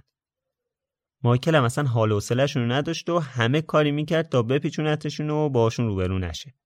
اون تو یکی از مصاحبه‌هاش می‌گفت که بهترین لحظاتم اون دو ساعت دو ساعت و نیمیه که تو زمینم چون دارم کار مورد علاقه ما انجام میدم و کسی هم نمیاد به دست و پام بپیچه در واقع این زمانیه که برای خودمه و دارم با کار مورد علاقم حال می‌کنم. در کنار این مسائل بازار شایعه ها و حرفای منفی هم داغ بود. مثلا بعد از اولین قهرمانی شیکاگو تو NBA یه کتابی چاپ شد که به لیست پرفروشای نیویورک تایمز هم رسید. به اسم قوانین جردن. تو این کتاب نویسنده در مورد رفتار خشن مایکل تو تیم با همتیمیاش صحبت کرده بود. این وسط تو سال 1993 یه شایعه هم پخش شد. که مایکل سر بازی گلف یه شرطی بسته و کلی پول به یکی از دوستاش باخته. یه مدتی هر روزنامه و مجله رو می‌دیدی به مسئله قمار کردن مایکل پرداخته بودن. حتی یه کتاب دیگه هم چاپ شد که نویسندش توش مدعی شده بود جردن تا به حال یک میلیون دلار تو شرط بندی گلف باخته. رسانه‌هایی که همیشه مدافع اون بودن خبرهای عجیبی دربارش پخش می‌کردن. مثلا یه خبری پخش شد که جردن قبل از یکی از بازی های پلی‌آف تو نیویورک تا ساعت دو نیم شب تو یکی از کازینوها داشته قمار می‌کرده. خلاصه اینکه تو همه مسابقه ها در مورد این مسائل از مایکل میپرسیدن. مایکل هم عصبانی شده بود تو جواب می‌گفت چرا همه زوم کردید رو زمانه خالی من؟ من تخلفی نکردم. چه گیریه دادید به من شماها؟ اون کلا خیلی اهل این بود که اوقات فراغتش رو بره گلف بازی کنه. ولی تا پاشو میذاشت تو زمین گلف خبرنگارا میختن سرش رو در مورد قماراش ازش میپرسیدن. به گفته خودش انگار همه دنبال این بودن که یه نکته منفی از زندگیش پیدا کنن. مسئله به قدری جدی شد که از طرف NBA تصمیم گرفتن بحث قمار کردن مایکل رو بررسی کنن تا ببینن مسئله نداشته باشه چون به حال مایکل یه چهره محبوب بود و این مسئله در صورتی که توش مشکلی می بود می‌تونست رو جامعه تاثیر بدی بذاره NBA یه هیئتی تشکیل داد و یه مدت رو زندگی مایکل تحقیق می‌کردن همین موقع مایکل توی مسابقه گفت که از قمار کردنهای زیادش پشیمونه و دیگه این کار رو ادامه نمیده. اما خبرنگارا که بیخیال داستان نمی‌شدن. این مسئله قمار در کنار همون عامل انگیزه که گفتم دیگه داشت تحمل مایکل رو تموم می‌کرد و خیلی جدی داشت به خدافزی تو سی سالگی فکر می‌کرد. اوج این مسائل دقیقا قبل از فینال اون سال NBA بود و تمرکز مایکل رو به کلی به هم ریخته بود. اما اون سعی کرد بیخیال این داستانا بشه و کل تمرکزش رو بذاره رو فینال. بعدش که تکلیف فینال مشخص شد فکر کنه که می‌خواد چه واکنشی نشون بده عملکرد مایکل تو فینالا چشم نواز و به یاد موندنی بود کسب میانگین 40 امتیاز تو هر بازی از این مرحله یه رکوردی بود برای خودش و هنوزم هست. فینال اون سال با سومین قهرمانی پیاپی شیکاگو بولز همراه بود. احتمالا بتونید حدس بزنید که چه کسی بهترین بازیکن فینالا شد. اون شب مایکل سومین MVP فینال پیاپیش رو به دست آورد. حالا که دیگه این فصلم تموم شده بود وقت تصمیم گیری بود. فکر خدافظی به شدت داشت می‌رفت تو مخش. اما دنبال دلایل قوی تری برای تصمیم گیری نهایی بود. رفت پیش فیل جکسون مربیش و ازش پرسید برای فصل جدید چه چالش جدیدی داری که برام ایجاد کنی؟ بهش گفته اگه من اون میل و اتش سابقه و دیگه نداشته باشم دیگه بسکتبال بازی کردن اونقدر حال نمیده بهم و باعث میشه جایگاه دست بدم. اما مایکل قرار بود یه چالش خیلی بزرگ رو تجربه کنه. ببینید 20 جوان بازی فینال 1993 NBA برگزار شد و مایکلینا قهرمان شدند. حدود یک ماه بعد یعنی 23 جولای یه اتفاقی افتاد که کلا صورت مسئله رو تغییر داد. جیمز پدر مایکل داشت از یه مراسم تشییع جنازه برمیگشت وسط را خسته شد بغل یه بزرگرا وایستاد که یه چرتی تو ماشین بزنه.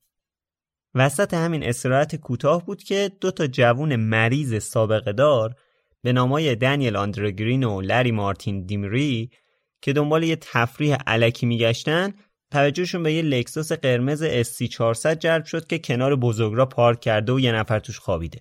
این ماشینه رو همین چند وقت پیش مایکل کادوی تولد برای باباش خریده بود. این دوتا دیوونه هم جیمز بیچاره رو کشتن و ماشینش رو دزدیدن. بعد از اینکه کشتنش تازه متوجه شدن که پدر مایکل جردن مشهور رو کشتن. پس یه سری وسایل شخصی دیگه هم از ماشین بلند کردن از جمله دوتا رینگ قهرمانی NBA که پسرش بهش داده بود. برای اونایی که نمی‌دونن بگم که رینگ قهرمانی NBA یه انگشتر خاصیه که آخر هر فصل درست می‌کنن و به قهرمانای اون فصل میدن. این انگشتر یه چیز خاص و نفیسیه که بر اساس اتفاقای اون فصل و ستاره های اون فصل و اینا ساخته شده. حالا به حال مایکل اون دوتا رینگی که تا الان به دست آورده بود و داده بود به باباش این دوتا ورداشتن اون دوتا رو دزدیدن. جسد جیمز هم انداختن توی باطلاقی همون اطراف. جیمز کلا شبا زیاد می‌رفت بیرون دیر میومد و اینا. به خاطر اولش خانواده زیاد شک نکردن. ولی بعد که دیدن فرداش نیومد شک کردن و زنگ بزن این ور اونور ولی هر جا گشتن نتونستن جیمز رو پیدا کنن.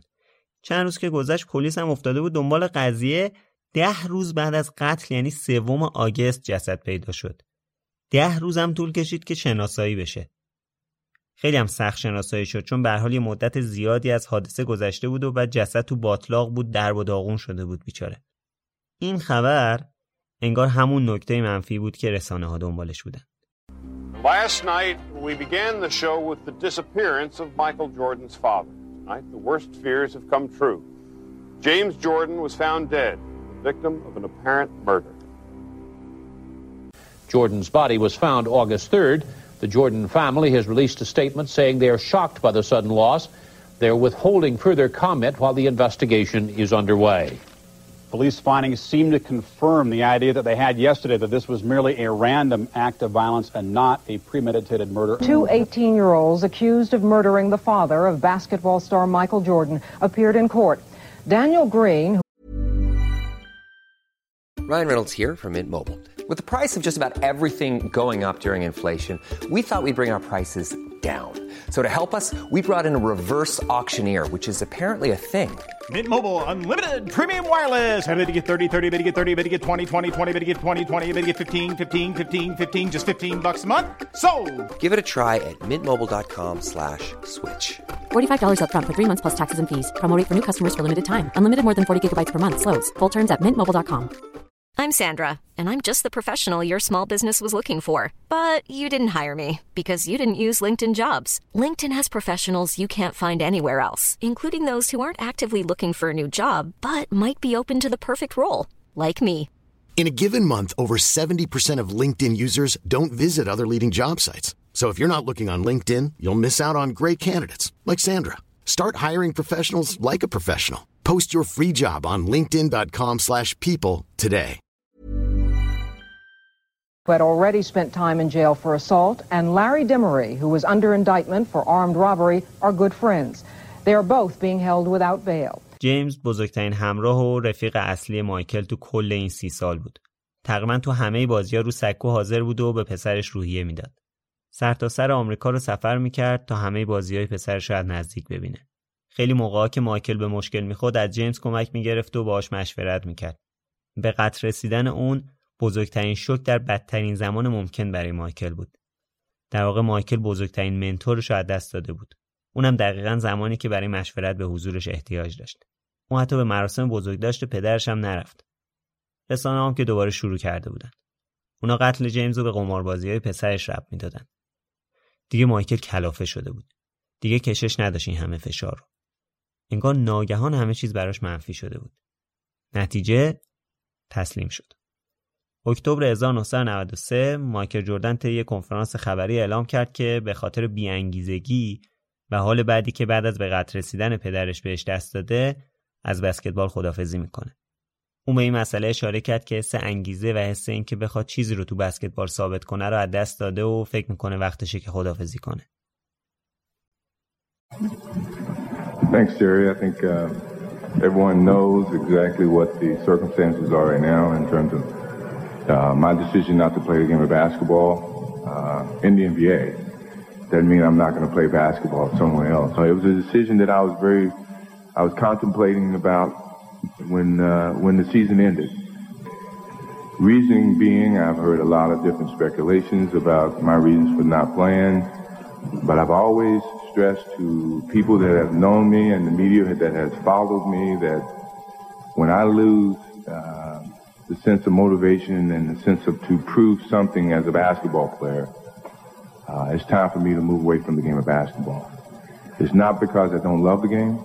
I love the game of basketball, I always will, but I just feel that I don't have anything else for myself to prove. If I didn't have the desire to step on the basketball court and have something to prove, then I must admit that I can't step out there and know that I'm I'm out there for no reason. It's not worth it for me, and I don't think it's worth it for my teammate. When I step on the basketball court, I'm out there for a reason to prove something and to help my teammates achieve. If I step out there for any other reason, you know, it's not me, and I didn't want to go through that scenario. My father, who, as everyone knows, has, uh, has left us, and uh, I guess the biggest uh, gratification. I'm a very optimistic person. I guess the biggest positive thing that I can take out of uh, you know my father not being here with me today is that he saw my last basketball game, and that means a lot. Uh, it was something that we, he and I have talked, and my family has talked for a long period of time. Uh, this is my choice, and I've always wanted to make it my choice, and uh, it's a choice that I've chose to live with. It's going to be tough, but uh, I'm very happy with my decision, and I'm very uh, glad that I'm in a position to make that choice. Uh, but at some point in time, you have to look at the future. رسانه ها باز شروع کردن. صحبت از این شد که به خاطر قمارهاش یا مسائل دیگه اونو از لیگ کنار گذاشتن و مجبور شده اعلام بازنشستگی کنه. اما دو روز بعد از این خبر نتیجه بررسی های NBA اعلام شد و گفتن که ستاره حالا دیگه سابق شیکاگو بولز هیچ کدوم از قوانین لیگ رو نقض نکرده بوده. اما حالا دیگه دیر شده بود. باشگاه شیکاگو بولز یه بازی خدافزی براش ترتیب داد و شماره 23 افسانه‌ای اون رو برای همیشه بازنشسته کرد. تو این مراسم خدافزی مجری کفشای مایکل رو تو دستاش گرفته بود و ازش خواهش می‌کرد که یه بار دیگه اونا رو بپوشه و بازی کنه. ولی اون تصمیمش رو گرفته بود. حالا می‌تونست به خیلی از کارهای مورد علاقش که قبلا وقتشون رو نداشت برسه. موتور سواری و گلف از جمله این فعالیت ها بود. درسته که حالا وقت استراحت بود اما احتمالا بتونید حدس بزنید که مایکل نمی‌تونست به خیالی فعالیت جدی بشه. پس طی یه تصمیم تاریخی و عجیب اعلام کرد که می‌خواد بازیکن بیسبال بشه. Now wipe that smirk off your face. He's not kidding. Michael Jordan is going to give baseball a shot. Well, I mean, it was something that you know my father and I talked about way before he passed. Uh, me retiring for basketball and then playing baseball. In the final year that we won the championship was like his biggest push to go and do it. No one could present a challenge for me at the time, other than what my father was presenting to me, which was to go and play baseball. یادتونه که گفتم مایکل تو کودکی بیسبال دوست داشت و تو نوجوانی هم یه مدت این ورزش رو دنبال می‌کرد. قبل از قتل پدرش وقتی داشت به خدافزی فکر می‌کرد و دنبال یه چالش جدید بود باباش بهش پیشنهاد داده بود که بره بیسبال بازی کنه. حالا و با مرگ تراژیک جیمز انگیزه مایکل برای ورود به بیسبال بیشتر شده بود. اون جوری وارد بیسبال شد که انگار یه بازیکن حرفه‌ای واقعیه. حجم تمرینی که می‌کرد هم تیمیا و مربیشو متعجب کرده بود. قبل از طلوع آفتاب می‌رفت تو زمین تمرین و شب که می‌شد از تمرین دست می‌کشید. هر روز صبح که بلند می‌شد و میشست تو ماشین که بره سر تمرین کنارش تو ماشین باباشو می‌دید. حس می‌کرد همراهشه و باهاش حرف می‌زد. می‌گفت ما این کارو داریم با هم انجام میدیم بابایی. وسط زمینم که بود حضور جیمز رو روی سکوها حس می‌کرد و برای اون بازی می‌کرد. درسته که مایکل وقتی بچه بود علاقه زیادی به بیسبال داشت.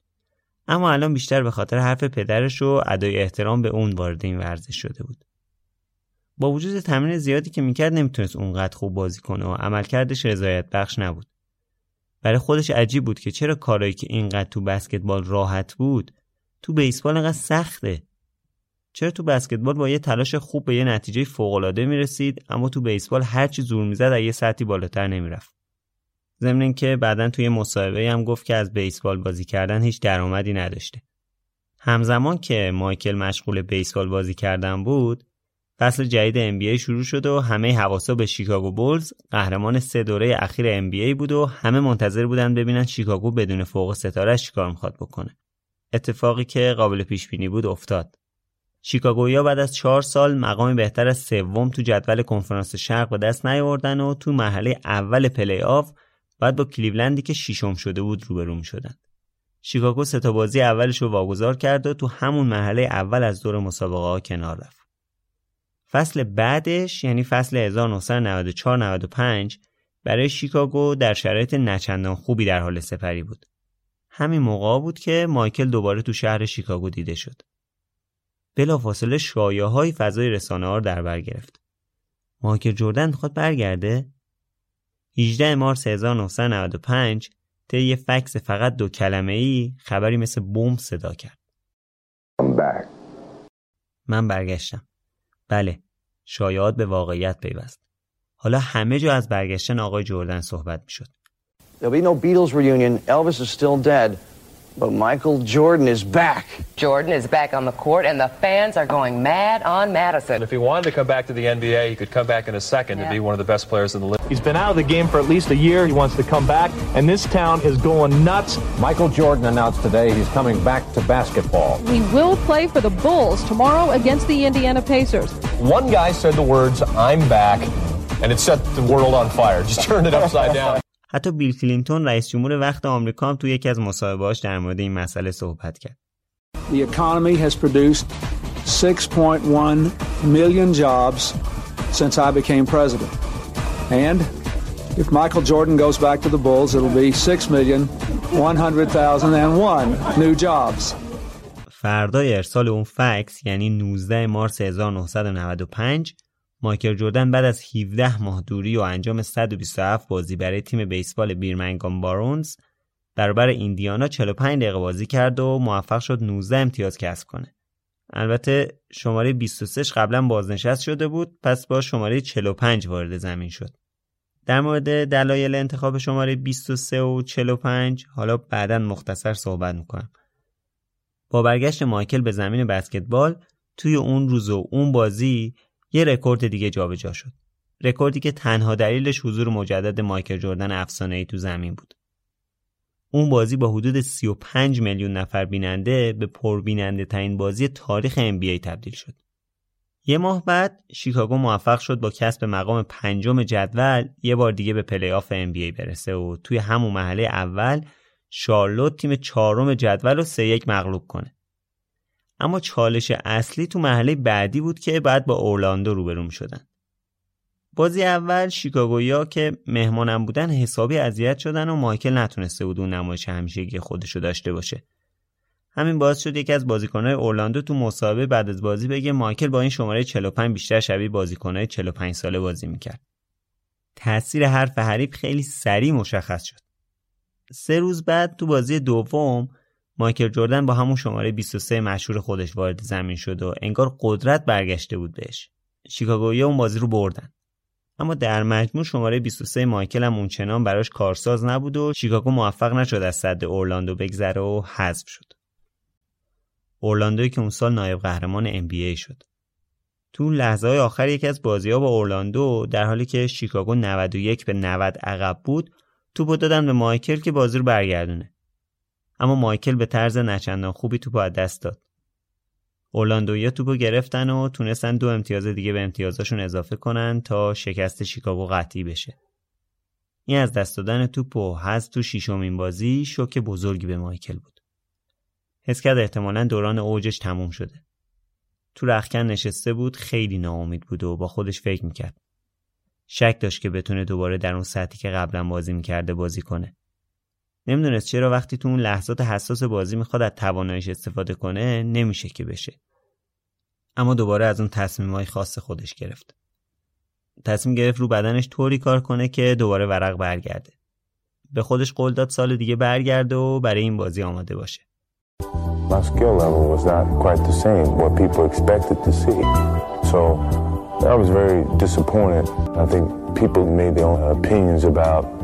Well, maybe he's lost his step. Maybe he's not the same player.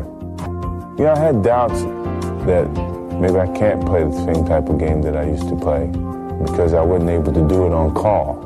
So in, in sitting in that locker room very disappointed, I made a promise to myself that come next year, I'm going to be ready for this game. I felt I had to do that again. I had to put forth the work on the basketball court. مایکل دوباره خیز برداشته بود تا موفقیت های قبلی خودش رو تکرار کنه. یک ماه زودتر از همیشه تمرینای بدنسازی سنگینش رو شروع کرد. خیلی هم جدی بود تو تصمیمش. تو تابستون رفته بود لس آنجلس تا توی فیلمی بازی کنه.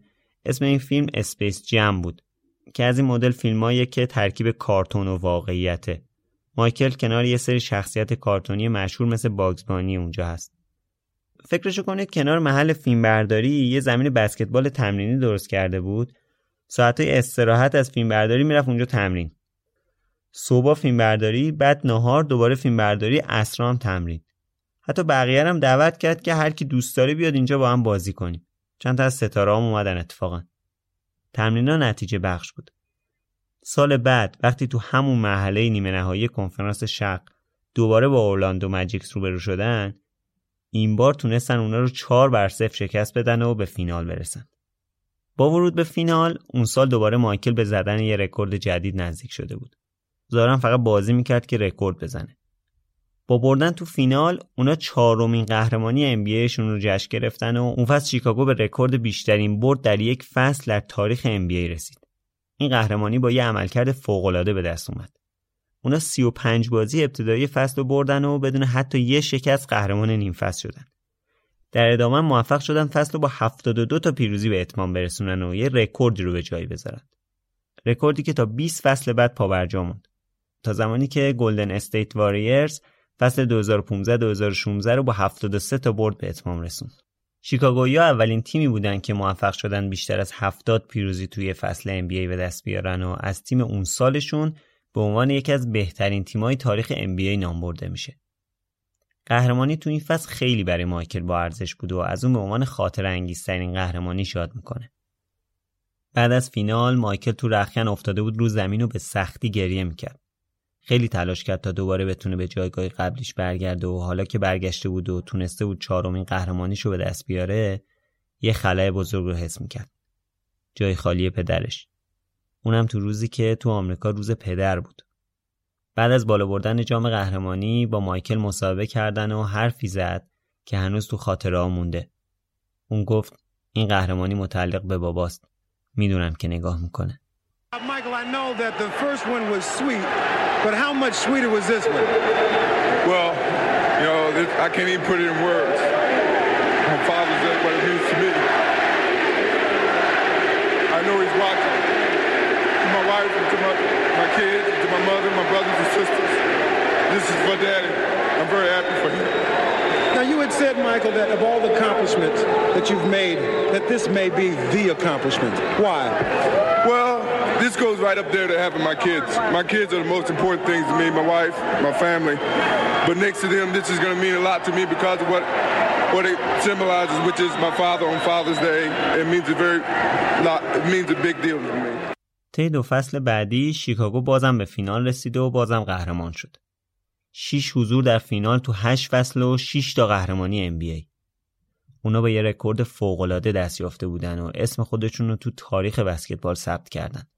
تو تمام این 6 تا فینال مایکل موفق شد عنوان MVP فینال رو هم به دست بیاره که به ارزشمندترین بازیکن فینالا اهدا میشه. در مورد فصل 1997-98 یعنی فصل شیشمی که اینا قهرمان شدن بعد بگم که قبل از شروع فصل فیل جکسون سرمربی شیکاگو اعلام کرد که این آخرین فصل برنامه اون برای شیکاگوه. بعد که قهرمانی رو به دست آوردن مشخص شد که آقای جکسون برنامهش گرفتن 6 تا قهرمانی با شیکاگو بولز بوده که خیلی هم خوب اجرا شده. لحظات آخر این فینال ششم هم یکی از لحظات خاطر انگیز کریر مایکله. فینال این فصل جلوی یوتا جز در حالی به بازی ششم کشیده شده بود که شیکاگو توی مجموع پنج تا بازی گذشته سه بر دو جلو بود. پس فقط نیاز به یه برد خونگی برای قهرمانی ششم خودشون داشتن. 41 ثانیه به پایان بازی که مونده بود، یوتایا 86 به 83 جلو افتادن. اما 4 ثانیه بعد مایکل اختلاف رو به حد اقل رسوند. این پایان ماجرا نبود چون یه اتفاق تاریخی در شرف وقوع بود. 5 و دو دهم ثانیه مونده بود به پایان بازی مایکل با یه حرکت فوقالعاده برایان راسل بازیکن یوتا جز رو محو کرد و با یه آرامش خاصی توپ و پرتاب کرد تا شیکاگو 87 و 86 جلو بیفته. این در حالی بود که چند ثانیه قبلش خود مایکل توپ تو زمین خودشون از بازیکنای یوتا قاپیده بود. تیم مهمان نتونست اون 5 ثانیه بازی رو برگردونه و شیکاگو یه بار دیگه با درخشش خارق‌العاده مایکل جردن که تو اون بازی 45 امتیاز کسب کرد، ششمین قهرمانی خودش تو 8 فصل گذشته رو به دست آورد. یه بار دیگه بگم شیکاگو تو این بازی 87 امتیاز گرفت که 45 تاشو که میشه بیشتر از نصفش مایکل گرفته بود. این واقعا نشون دهنده جایگاه مایکل تو اون تیمه. قبل از این فینالا صحبت زیادی شده بود که شاید مایکل بعد از این فینالا خدافزی کنه. به خاطر همین گزارشگر یه جمله خاطر انگیز میگه. اگه این آخرین شوت مایکل جوردن بود، عجب شوت خارق‌العاده‌ای. That may have been. Who knows what will unfold in the next several months. But that may have been the last shot Michael Jordan will ever take in the NBA. If that's the last image of Michael Jordan, how magnificent is it? بله. اون واقعا آخرین شوت مایکل بود. چون چند ماه بعد از این قهرمانی تو 13 ژانویه 1999 مایکل جردن اعلام کرد که این دفعه واقعا قصد داره خدافزی کنه و این بارم با دفعه قبلی فرق می‌کنه. این خدافزی پایانی بود بر دوران پر افتخار شاید بهترین بازیکن تاریخ بسکتبال یا یکی از بهترین ورزشکارهای تاریخ. یه جایی خوندم که مایکل جردن در کنار محمد علی کلی اسطوره بوکس و پله اسطوره فوتبال سه شخصیت تاریخی و برگزیده ورزشی قرن بیستمن که بیشترین تاثیر رو تو ورزشهای خودشون در سطح جهان تا به امروز گذاشتن. البته بنده به عنوان هوادار تیم ملی آرژانتین مارادونا رو بزرگتر از پله می‌دونم. ولی اینجا باید همونی که خونده بودم رو می‌گفتم. با خدافزی مایکل، فیل جکسون و چند تا دیگه از هسته اصلی تیم، شیکاگو بولز هم یه جورایی برگشت به همون شرایط قبلیش. تا حدی که اونا نه تنها نتونستن تا هفت فصل بعد دوباره راهی پلی آف بشن، بلکه تو چهار فصل اول تو جدول 15 تیمه کنفرانس شرق به مقامی بهتر از 15 هم نرسیدن. هنوزم که هنوزه شیکاگو زیر سایه اون نسل طلاییش و شاید حالا حالا هم در نیاد. I am here to, to announce my retirement from the game of basketball. Uh, it won't be a, another announcement to baseball or anything to that nature. Um, I think that everyone has their own reasoning. There's been a lot of speculations in terms of why. Uh, I'm pretty sure I get to that point. You compare the reasons for your retirement, feeling about it, to the last time you retired, and why you're so certain this role in it for you. Well, it's very similar. You know, um, mentally I, I'm exhausted. I don't feel I have a challenge. Physically, I feel great. Uh, the last time in '83, I had other agendas. You know, I, I, knew I wanted to play baseball, and I felt that at my age, I, it was good opportunity, time to do it. And you know, with the with the uh, the death of my father, and uh, I was basically trying to deal with that. And uh, this time, I'm at peace with a lot of those things. I know, uh, you know, from a career standpoint, uh, I've accomplished everything I could as an individual. And right now, I don't have the mental challenges uh, uh, that I've had in the past to to proceed as a as as a basketball player. Uh, sure, I'm pretty sure people say, well, it's a lot of different challenges that could evolve, and and you know, for me to start something and then in the middle of the season lose interest and lose my motivation, it's unfair to the people that I'm working with and working for, and to the fans. So I alleviated that opportunity by saying. You know, this is a perfect time for me to walk away from the game. همطور که صحبت شد ممکنه بتونیم درباره اینکه مایکل جردن بهترین بسکتبالیست تاریخ بوده یا نه بحث کنیم اما شکی نیست که هیچ بسکتبالیستی در تاریخ به اندازه جردن روی این رشته تاثیرگذار نبوده و نیست مایکل جردن الهام بخشترین بسکتبالیست تاریخ بود کسی که در آغاز دوره انفجار رسانه ها تو زمین بازی کاری کرد که کسی تا قبل از اون مثلشو نیده بود. اون کاراکتری داشت که یا عاشقش بودید یا ازش نفرت داشتید. اما در هر دو صورت اسمش از زبونتون نمیافتاد و تصویرش رو هر ساعت همه جا می‌دیدید. جردن بسکتبال رو سریعتر، خونسردتر، سختتر و زیباتر از همه بازیکنهای قبل از خودش بازی می‌کرد. و اینقدر این کار خوب انجام می‌داد که حالا و دو دهه و خورده بعد از سپری شدن دوران اوجش هر کسی رو با استانداردهای مایکل میسنجن. میگن آدما ذاتا به نوستالژی علاقه دارن و هر چیزی که متعلق به گذشته باشه رو بینقص می‌دونن.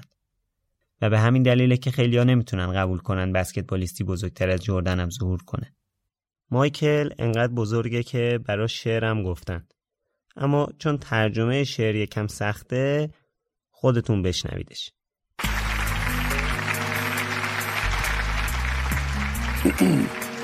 The best ever is a clever phrase we overuse when mere greatness becomes our muse or artistic inspiration. But the real celebration of best ever is an endeavor into more than great. Wait, didn't you see the tongue wagging, shorts baggy, practically dragging teammates to one NC2A, two gold? Brother, I was sold when he won six NBA rings. But the thing that makes best ever sing, not scoring titles and MVPs, the double nickel that he sliced the Knicks at their knees, the 63 he put on Bird, Larry Legend saying, please, is that God?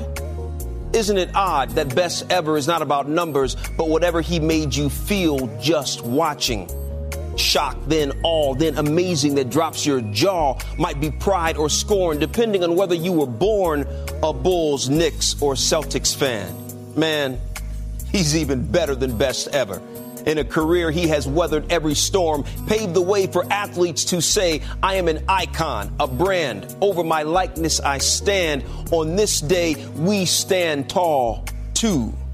Honoring you, Michael Jordan, best ever. Happy birthday, Black Cat. Spoken word.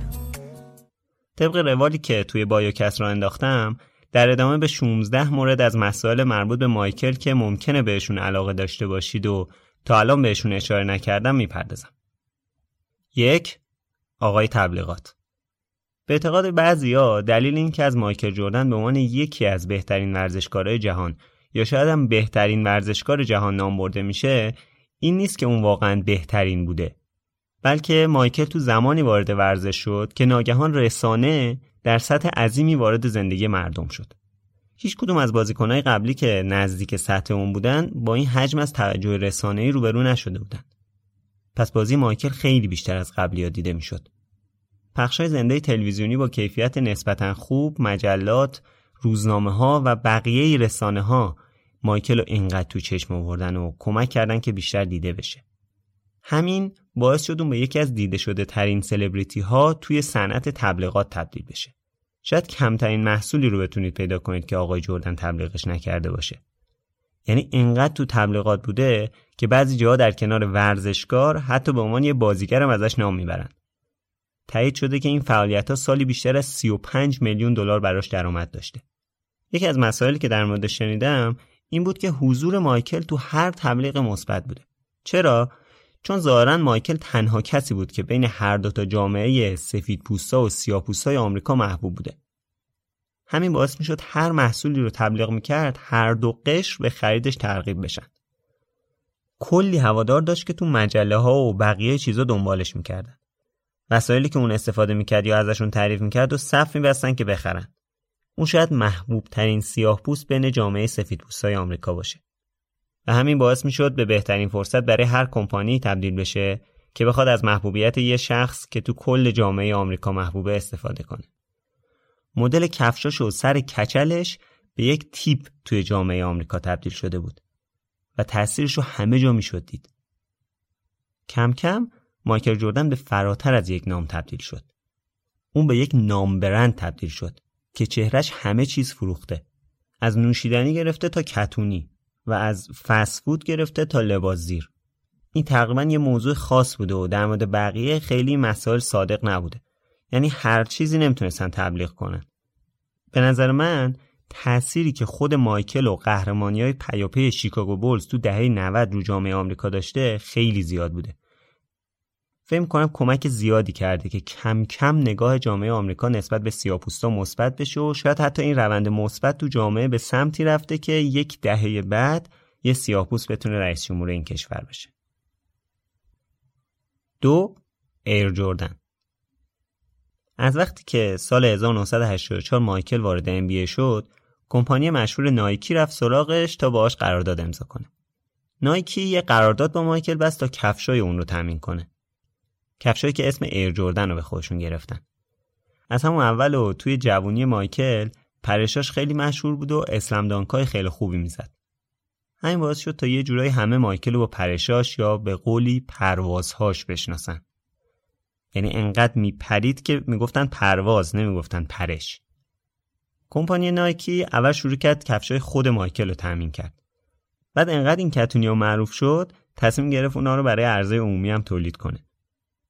با موفقیت های رفته رفته مایکل و قهرمانیایی که شیکاگو بورز همینطوری پشت سر هم می آورد فروش کتونی های ارجوردن نایکی هم خیلی خیلی زیاد شد تا حدی که نایکی تصمیم گرفت خط تولید خودش رو گسترش بده و علاوه بر کتونی بسکتبال وسایل ورزشی دیگر را هم تحت اسم این برند تولید کنه. البته بودن اسم نایکی در کنار اسم جردن خودش یه وزنه بود و تاثیر خیلی مثبتی هم روی این برند و شاید حتی شناخته شدن خود مایکل هم داشت. الان ایر جردن یکی از برندهای محبوب ورزشی تو جهان و سالانه بالغ بر 5 میلیارد دلار درآمد داره. از محصولات این برند میشه به لوازم جانبی ورزشی، انواع لباس و کتونی اشاره کرد. نایکی کم کم تصمیم گرفت با برند ایر جردنش وارد ورزش دیگه هم بشه. مثلا همین پارسال تو سپتامبر 2018 اونا رسما وارد بازار پرسود فوتبال شدن. تو اولین ساعت شروع فروش محصولات جردن نایکی خیلی سریع فروخته و نایاب شد. خود مایکل تو آخرین مرحله طراحی و نمونه تمام محصولات جردن رو تایید می‌کنه. وقتی با تیم طراحی دیدار می‌کنه هیچ جزئیاتی براش بی اهمیت و کوچیک نیست. پس این فقط یه برند نیست که اسم جردن رو استفاده کنه. این برند زیر نظر شخص مایکل جردن اداره میشه. طبق آماری که سال 2015 منتشر شده، مایکل سالانه 100 میلیون دلار از نایکی بابت این برند می‌گیره. 3. لوگوی مشهور. صحبت از ایر جردن شد لازمه که به لوگوی مشهور اون که به جامپمن یعنی مرد پرشی یا یه همچین چیزی معروفه اشاره کنم. قطعا همتون این لوگو رو دیدید. یعنی حتی اگه الان هم یادتون نباشه این لوگو رو ببینید می‌شناسید. خیلی معروفه. یه بازیکن بسکتبال که یه توپی دستشه در حال پرشه. این لوگویی که سال 1985 کمپانی نایکی با الهام از پرشای مشهور مایکل جردن طراحی کرده. اولین بار سال 1987 تو سری سوم کفشای ایر جردن ازش استفاده شده. حالا یه ذره جزئی‌تر داستانشو بگم قبل از شروع المپیک 1984 تو یکی از جلسه های تمرینی جیکوب رنت میستر برای مجله لایف یه عکسی از مایکل گرفت که مایکل در حال پرش بود. ظاهرا بعد از المپیک کمپانی نایکی این لوگو رو از روی عکس درست کرده. همونطور که گفتم این لوگو خیلی خیلی مشهور میشه و نایکی هم سود خوبی از اون به جیب می‌زنه. حالا سال 2015 خبر رسید که این آقای عکاس از نایکی بابت اینکه برای ساخت این لوگو از عکسش استفاده کرده شکایت کرده و خواستار گرفتن مبلغ بالایی شده. البته همین چند ماه پیش رأی دادگاه اعلام شد که کمپانی نایکی رو تبرئه کردن. چهار قمار پذیرش یا انکار مایکل به شدت آدم رقابتی و همین علاقه شدیدش به رقابت باعث شده چند بار کار دستش بده. چرا؟ چون وقتی بسکتبال بازی نمی‌کرد می‌رفت قمار می‌کرد. این قمار هم معمولا به صورت بازی کردن گلف بود. اون تا به حال هزاران دلار یا حتی شاید یکی دو میلیون دلار تو قمار باخته. همطور که قبلا گفتم برای بازی کردنش دردسرم درست شده و کلی هم حاشیه به وجود اومده. حالا چرا اعداد رو دقیق نمی‌دونم؟ چون تو منابع مختلف اعداد متفاوتی ذکر شده که بعضی موقع تکذیب شده. مایکل بعضی موقع زیرپوستی این عددا رو قبول کرده. مثلا یه جا صحبت از این بود که توی شرط بندی 125 هزار دلار به یکی از دوستاش باخته. مایکل چند سال پیش توی مسابقه گفت که پشیمونه و دیگه قمار کردن رو کنار گذاشته. ولی من بعید می‌دونم واقعا به طور کامل این کار کرده باشه. تو مستندایی که در موردش دیدم تقریبا همه جا در مورد قمار کردنش صحبت شده بود. و اصلا تو این مشهوره. یه جا ازش پرسیدن که برای چی اینقدر قمار می‌کنی؟ اعتیاد به قمار داری؟ گفت نه به قول پدرم من معتاد به قمار نیستم. معتاد به رقابت و بردنم. برای همین منم میگم احتمالا کنار نذاشته باشه. چون اصلا این آدمی که من شناختم اصلا نمی‌تونه رقابت رو کنار بذاره. حالا الان که نمی‌تونه بازی کنه مجبور قمار کنه دیگه. پنج خدافزی یا محرومیت. یه چیزی خوندم وسط این تحقیقاتم که نمی‌دونم راسته یا شایع است. برگردم به عقب. وقتی داستان قمار کردن های مایکل تو سال 93 بالا گرفت قرار شد از طرف NBA یه هیئتی بررسی کنه که مایکل عمل خلافی انجام داده یا نه. اما چند وقت بعدش مایکل از بسکتبال خدافزی کرد و خب گفتیم که بعدش هم رفت سراغ بیسبال. دقیقا چند روز بعد از خدافزی مایکل اعلام شد که مشکلی تو رفتارش نبوده و مسئله هم نیست. اما یه سری میگن که NBA می‌خواسته مایکل رو محروم کنه ولی طبق یه توافقی که به صورت مخفیانه با هم انجام دادن برای اینکه افتخارات مایکل زیر سوال نره توافق شده که مایکل برای یه مدت یعنی برای همون مدت محرومیتش از بسکتبال کناری گیری کنه. حدود یک سال و نیم بعد مایکل برگشت به بسکتبال. گفته میشه دقیقا همون مدت محرومیتش هم بوده این مدت. یه چیزی که به این مسئله خیلی دامن زده اینه که میگن وقتی مایکل بعد از یه مدت دوباره نزدیک باشگاه آفتابی شده خبرنگار ازش پرسیدن که می‌خوای برگردی؟ اونم جواب داده اگه دیوید استرن بذاره. دیوید استرن یعنی رئیس وقت NBA این یکم مشکوکه ولی خب من خیلی نرفتم دنبال این مسئله بگردم. ویدیو هرم پیدا نکردم. دیگه خیلی مهم نبود. به حال خواستم اشاره کنم. 6 بازگشت سه شاید براتون جالب باشه که بدونید مایکل بازم نتونست بیخیال بسکتبال بشه. حدودا یک سال و نیم بعد از خدافزی دوم دوباره به زمین بسکتبال برگشت. اما این بار نه با لباس شیکاگو نه لزوما برای قهرمان شدن. داستان از این قراره که ژانویه سال 2000 و دقیقا یک سال بعد از خدافزی مایکل به عنوان دارنده بخشی از سهام و رئیس بخش بسکتبال تو تیم واشنگتن ویزاردز به بسکتبال برگشت. واشنگتن ویزاردز تیم بود که طی دهه گذشته مقامی بهتر از هشتم تو جدول کنفرانس شرق به دست نیاورده بود. مایکل که اومد از همون اول شروع کرد یه خونه تکونی اساسی تو تیم کرد. چند تا از بازیکنهای گرون و نچندان خوب تیم و کنار گذاشت و تو درفت سال 2001 هم اولین انتخاب برداشت. بازیکن انتخابی مایکل بهترین بازیکن دبیرستانی اون سال بود که البته خیلی پایین تر از انتظار ظاهر شده و کل برنامه های تیم رو با مشکل مواجه کرد. وقتی تلاش های مایکل برای احیای تیم جواب نداد، اون طی یه تصمیم پرسر و صدا تو 25 سپتامبر 2001 اعلام کرد که خودش وارد زمین میشه تا به تیم کمک کنه. با این وجود برگشت مایکل چندان خوب پیش نرفت. چون درسته که از نظر ذهنی آماده بود، اما دیگه بدنش تو 38 سالگی مثل قبل جواب نمی‌داد. خب شاید بازیکنایی باشن که تو این سن تونسته باشن تو سطح اول خوب بازی کنن. مثل لوییس اسکولا کاپیتان تیم ملی بسکتبال آرژانتین تو جام جهانی 2019 که 39 سالشه و همین چند هفته پیش تو فینال جام جهانی هم بازی کرد. اما انتظار از کسی مثل مایکل خیلی بالا بود و همین کارو خراب می‌کرد. واشنگتن ویزاردز بازم نتایج خوبی نگرفت و همین باعث شد وقتی مایکل برای بار سوم تصمیم به خدافزی گرفت این بار از خدافزیش بیشتر خوشحال شدن تا ناراحت. البته اون سال سال 2001 بود و جو 11 سپتامبر همه جا به خصوص آمریکا رو در بر گرفته بود. پس مایکل تصمیم گرفت درآمد بازیش تو این تیم رو برای امور خیریه بازمانده 11 سپتامبر اهدا کنه. با این وجود در مجموع مدیریت مایکل رو تیم واشنگتن ویزاردز تاثیر مثبتی نداشت و با نارضایتی هایی که بعد از بازی کردنش برای تیم به وجود اومده بود مدت کوتاهی بعد از خدافزی از زمین بسکتبال از مدیریت این تیم هم کنار گذاشته شد. البته آقای جردن اعتقاد داره که رفتار خوبی باش نشده و حقش نبوده این مدل اخراج. چون معتقد برای کمک به تیم وارد زمین شده و تمام تلاشش رو تو این سن و سال کرده. این داستان تیم واشنگتن ویزاردز شاید بزرگترین شکست مایکل تا به حال باشه. هفت طلاق 168 میلیون دلاری. مایکل تا به حال دو بار ازدواج کرده و از این دوتا ازدواج پنج تا بچه داره. دو تا پسر و سه تا دختر. اما داستان ازدواج مایکل در نوع خودش جالبه. توی سال 1988 یعنی سه سال قبل از اینکه اولین قهرمانی NBA شو بیاره با جوانیتا ونوی آشنا شد و تو نوامبر همون سال جفری جردن به دنیا اومد.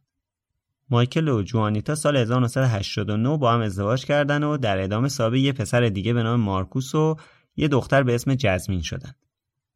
جفری و مارکوس جردن هر دو برای مدت بسکتبال بازی کردن اما نتونستن موفقیت خاصی به دست بیارن و بیخیالش شدن.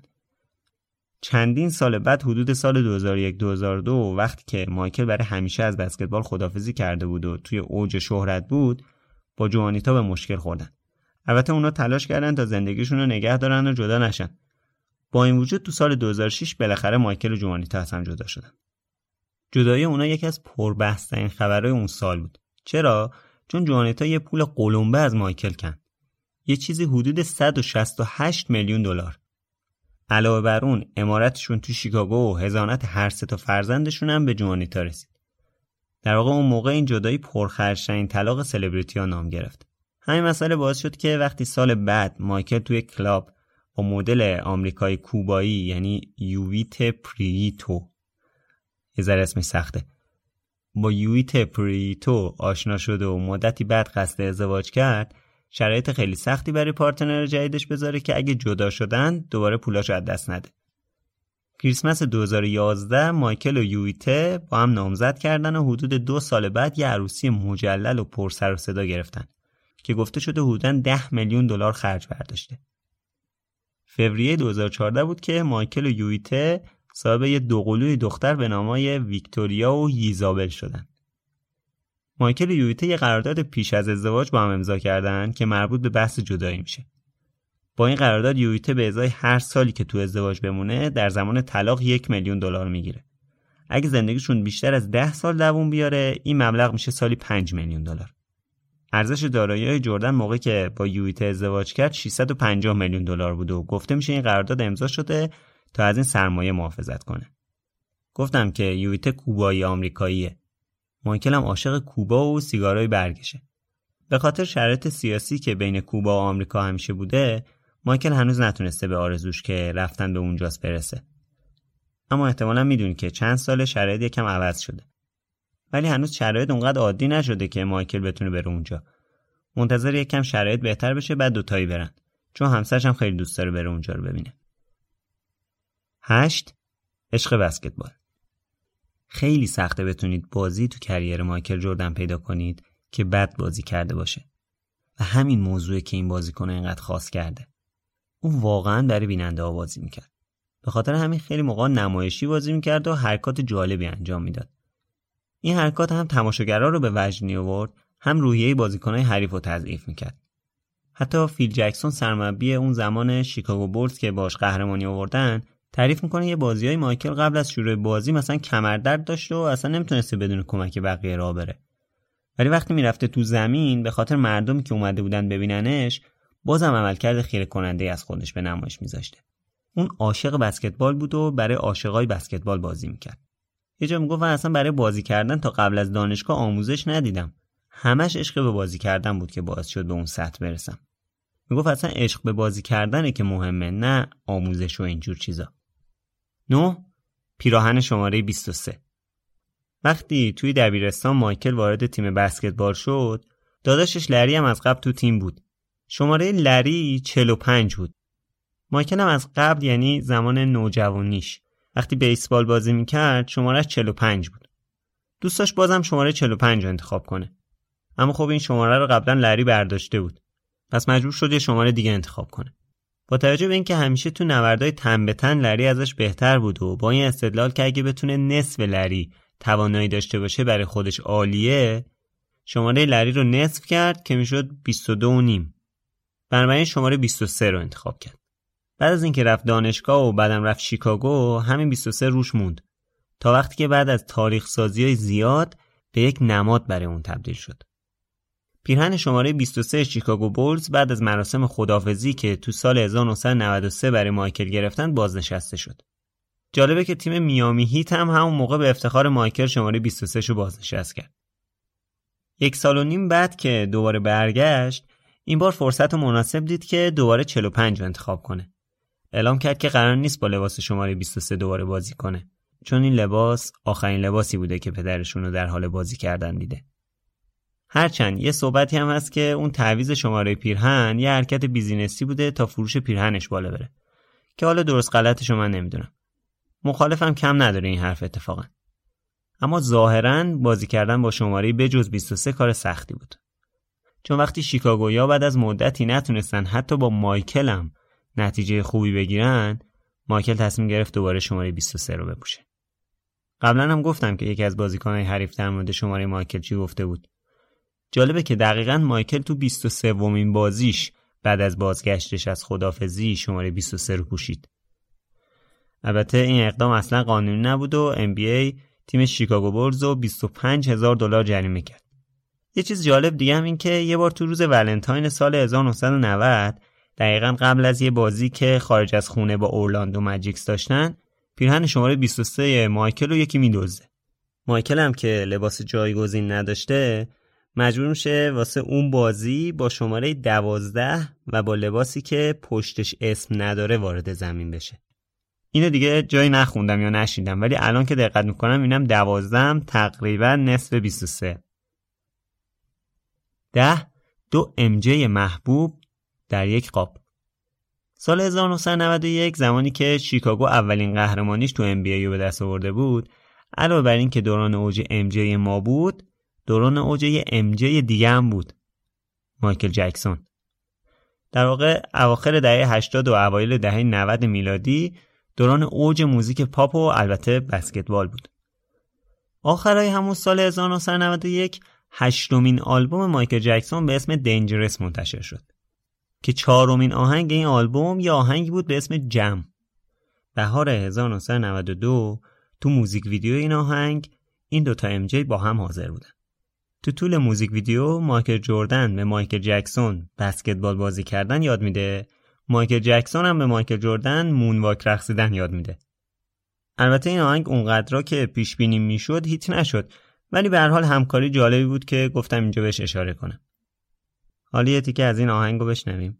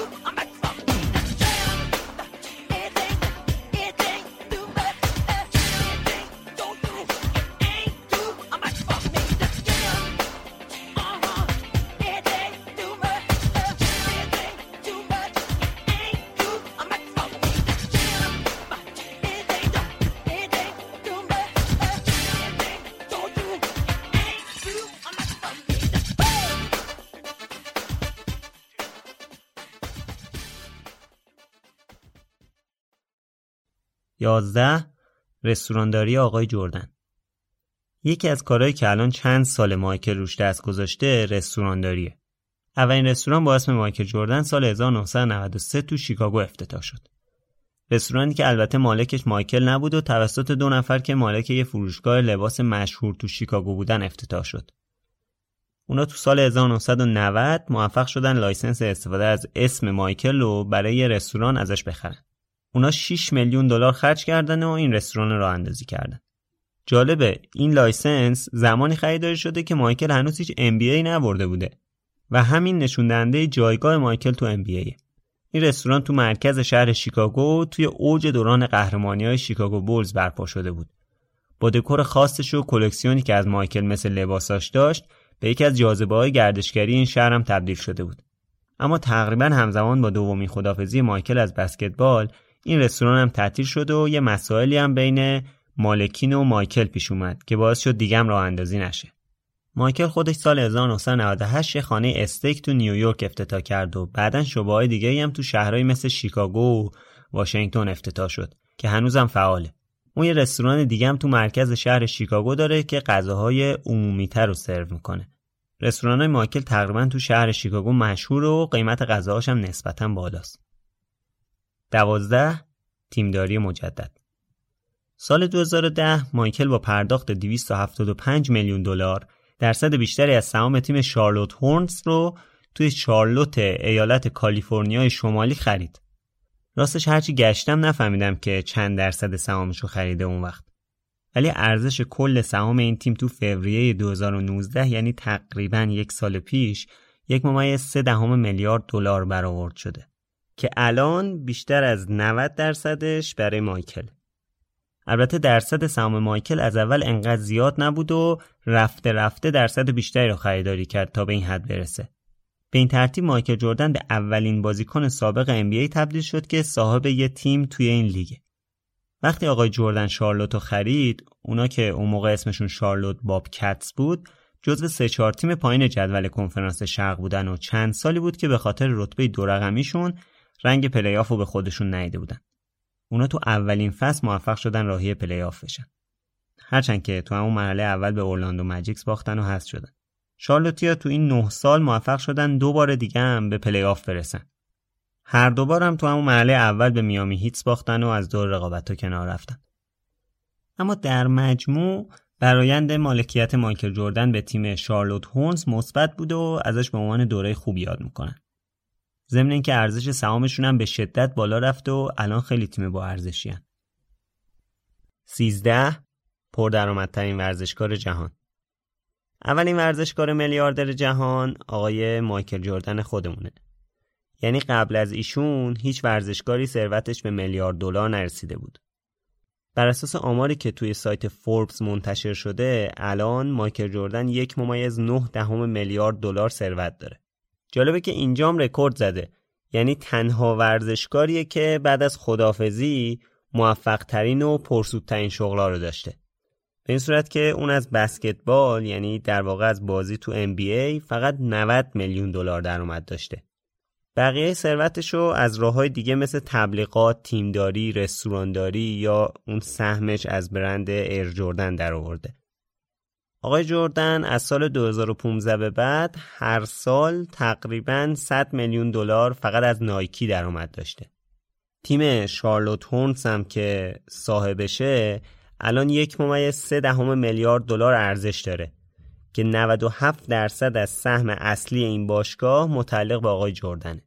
اینم بگم که اون یه بخشی از ثروتش رو تو استارتاپ های فناوری تو Silicon Valley سرمایه گذاری کرده. جردن نفر 455 ثروتمندترین افراد ایالات متحده تو سال 2018 بوده و مثل بیشتر ثروتمندای اونور آبی پولاشو برای خرید خونه های رویایی، ماشین های لوکس گرون قیمت، جت خصوصی و همچنین با توجه به علاقه‌ای که به گلف داره برای خرید زمین گلف شخصی خرج می‌کنه. اون هرگز بدون تیم امنیتی به خارج از کشور سفر نمی‌کنه و این کار براش برای هر ساعت هزار تا 1500 دلار آب می‌خوره. 14 فوبیای آب اول داستان از تجربه تلخ مایکل گفتم که وقتی 6 7 سالش بود دوستش تو آب غرق شد و کاری هم از دست اون بر نمیومد. مایکل حتی تعریف می‌کنه که وقتی دست دوستش رو گرفته بوده که بکشتش بالا نزدیک بوده خودش بره تو آب. میگه دوستم انقدر محکم دستم رو گرفته بود که مجبور شدم به سختی خودم رو نجات بدم. درسته که از اون موقع فوبیای آب مایکل شروع شده اما این پایان ماجرا نبوده. چند سال بعد وقتی مایکل نوجوان بود و بیسبال بازی می‌کرد یه اردوی تیمی رفته بودن و مایکل که نمی‌خواست صداشو در بیاره که عذاب میترسه با دوستاش رفته بود تو استخر. اما اونجا براش مشکل به وجود اومد. یه لحظه نزدیک بوده غرق بشه و اینا به زور به هر حال شده اومده بیرون و نجات پیدا کرده. اما بازم اتفاقای دیگه هم افتاده. چند سال بعد دوست دختر زمان کالج مایکل وقتی با هم به یه مشکلی خورده بودن تو استخر خونه خودشون غرق میشه. همه چیز کنار هم قرار گرفته بود تا این فوبیا با مایکل بمونه. خودش میگه این مسئله باعث شده از یه سری از همومای آرام بخش هم محروم بشه. او حتی وقتی نوجوان بود مجبور شد یه پیشنهاد شغلی رو که مربوط به تعمیر و نگهداری استخرهای شنا بود رد کنه. با وجودی که والدینش خیلی تلاش کردن تا کمکش کنن این ترس رو بذاره کنار اما پیشرفتی حاصل نشد. مدرسه ای که بود وقتی همیشه یه چیزی مربوط به آب و استخر و اینا پیش می اومد یه بهونه علکی می آورد و میپیچون. چون روش نمی‌شد که بگه فوبیای آب داره. با این وجود با بزرگتر شدنش تلاشایی در راستای از بین بردن این ترسش کرد اما هنوزم مشکل کاملا برطرف نشده. الان بعضی موقع مثلا قایق یا جت اسکی سوار میشه اما ترسش هنوز باشه 15 سبک استوره یکی از دلایل انقدر دیده شدن مایکل سبک خاص بازیش بود که در این رابطه سجاد برامون توضیح میده. مایکل جوردن خیلی آدم عجیب و بازیکن عجیب تری بود خب تا اینجا راجع به زندگیش خیلی خوندیم خیلی زندگی سختی داشت. ولی با تلاش عجیبش به اون جایی که می‌خواست رسید و یه خصوصیت خیلی عجیبی که تو بازی ما که جردن وجود داره اینه که هیچ وقت باخت تو دایره المعارف ذهنش هیچ وقت وجود نداشته و مثال های بسیار فراوونی داریم از اینکه بازی هایی رو یک تنه در آورده بازی هایی رو با دست شکسته با پای پیچیده با مثلا اتفاقای عجیب غریب در ورده بازی بوده که در فینال ام بی ما که جردن تب داشته دو شب نخوابیده مثلا 40 درجه تب داشته نمی‌دونم قبل از بازی بیمارستان بوده زیر سرم بوده اینا ولی اومده 40 خورده امتیاز گرفته و تیمش رو برنده کرده. یه نکته خیلی مهم اینه که مایکل جردن شاید بهترین بسکتبالیست تاریخ نباشه. میشه راجع به این خیلی بحث کرد. مثلا خیلی ها می‌تونن بگن که کریم عبدالجبار جبار بهترین که باعث تاریخ بوده. افتخاراتش کمی از مایکل جردن که نداره شاید بیشتر هم باشه. و توی دهه بازی می‌کرده که خیلی معتقدن دهه طلایی ام بی میشه راجع خیلی بازیکن دیگه صحبت کرد. راجع لبران جیمز میشه صحبت کرد. راجع به کوبی میشه صحبت کرد. همه اینا می‌تونن توی این مکالمه که کی بهترین بازیکن تاریخ ام حضور داشته باشن. اما اینکه کی بزرگترین بازیکن تاریخ ام هیچ کدوم از اینا به نظر من نمی‌تونن توی این مکالمه وجود داشته باشن و فقط یه اسم اونجا هست مایکل جردن دلیلش اون تأثیریه که مایکل جردن روی بسکتبال گذاشت. اون استایل خاصی که مایکل جردن داشت چه داخل زمین و چه خارج زمین و اون روح مبارزه طلبی اون روح پیروزی خواهی به هر قیمتی باعث میشه که در واقع تغییر ایجاد کنه توی بسکتبال و میشه الان به جرئت گفت که همه دنیا شما توی هر روستای دورافتاده در شرق آسیا تا غرب آفریقا اگر لوگو شیکاگو بولز رو نشون بدین همه اسم مایکل جردن رو می‌دونن. همه با اسم مایکل جردن میشناسنش و این اون تأثیریه که مایکل جردن گذاشت و این این, این چیزیه که مایکل جردن از همه بسکتبالیستای دیگه حتی همه ورزشکارهای دیگه در طول تاریخ جدا می‌کنه. اما یادمون گفتم ممکنه ما که جردن بهترین باعث تاریخ نباشه اما این احتمالش واقعا کمه. من خودم خیلی احتمالش کم می‌دونم که بشه مایکل جردن رو بهترین هم ندونست.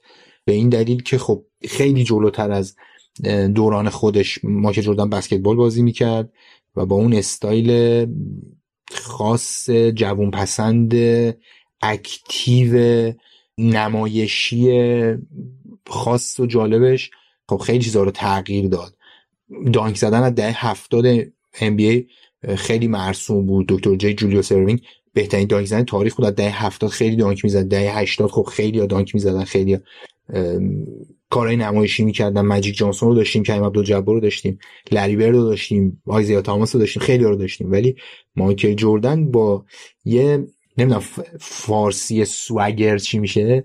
با یه سوگر خاصی بسکتبال بازی می‌کرد یه چیزی که هیچ کس دیگه این این تو دی ان این دیگه اون چیزی نیست که بشه به کسی آموزش داد. این توی دی ان ای اون آدمه.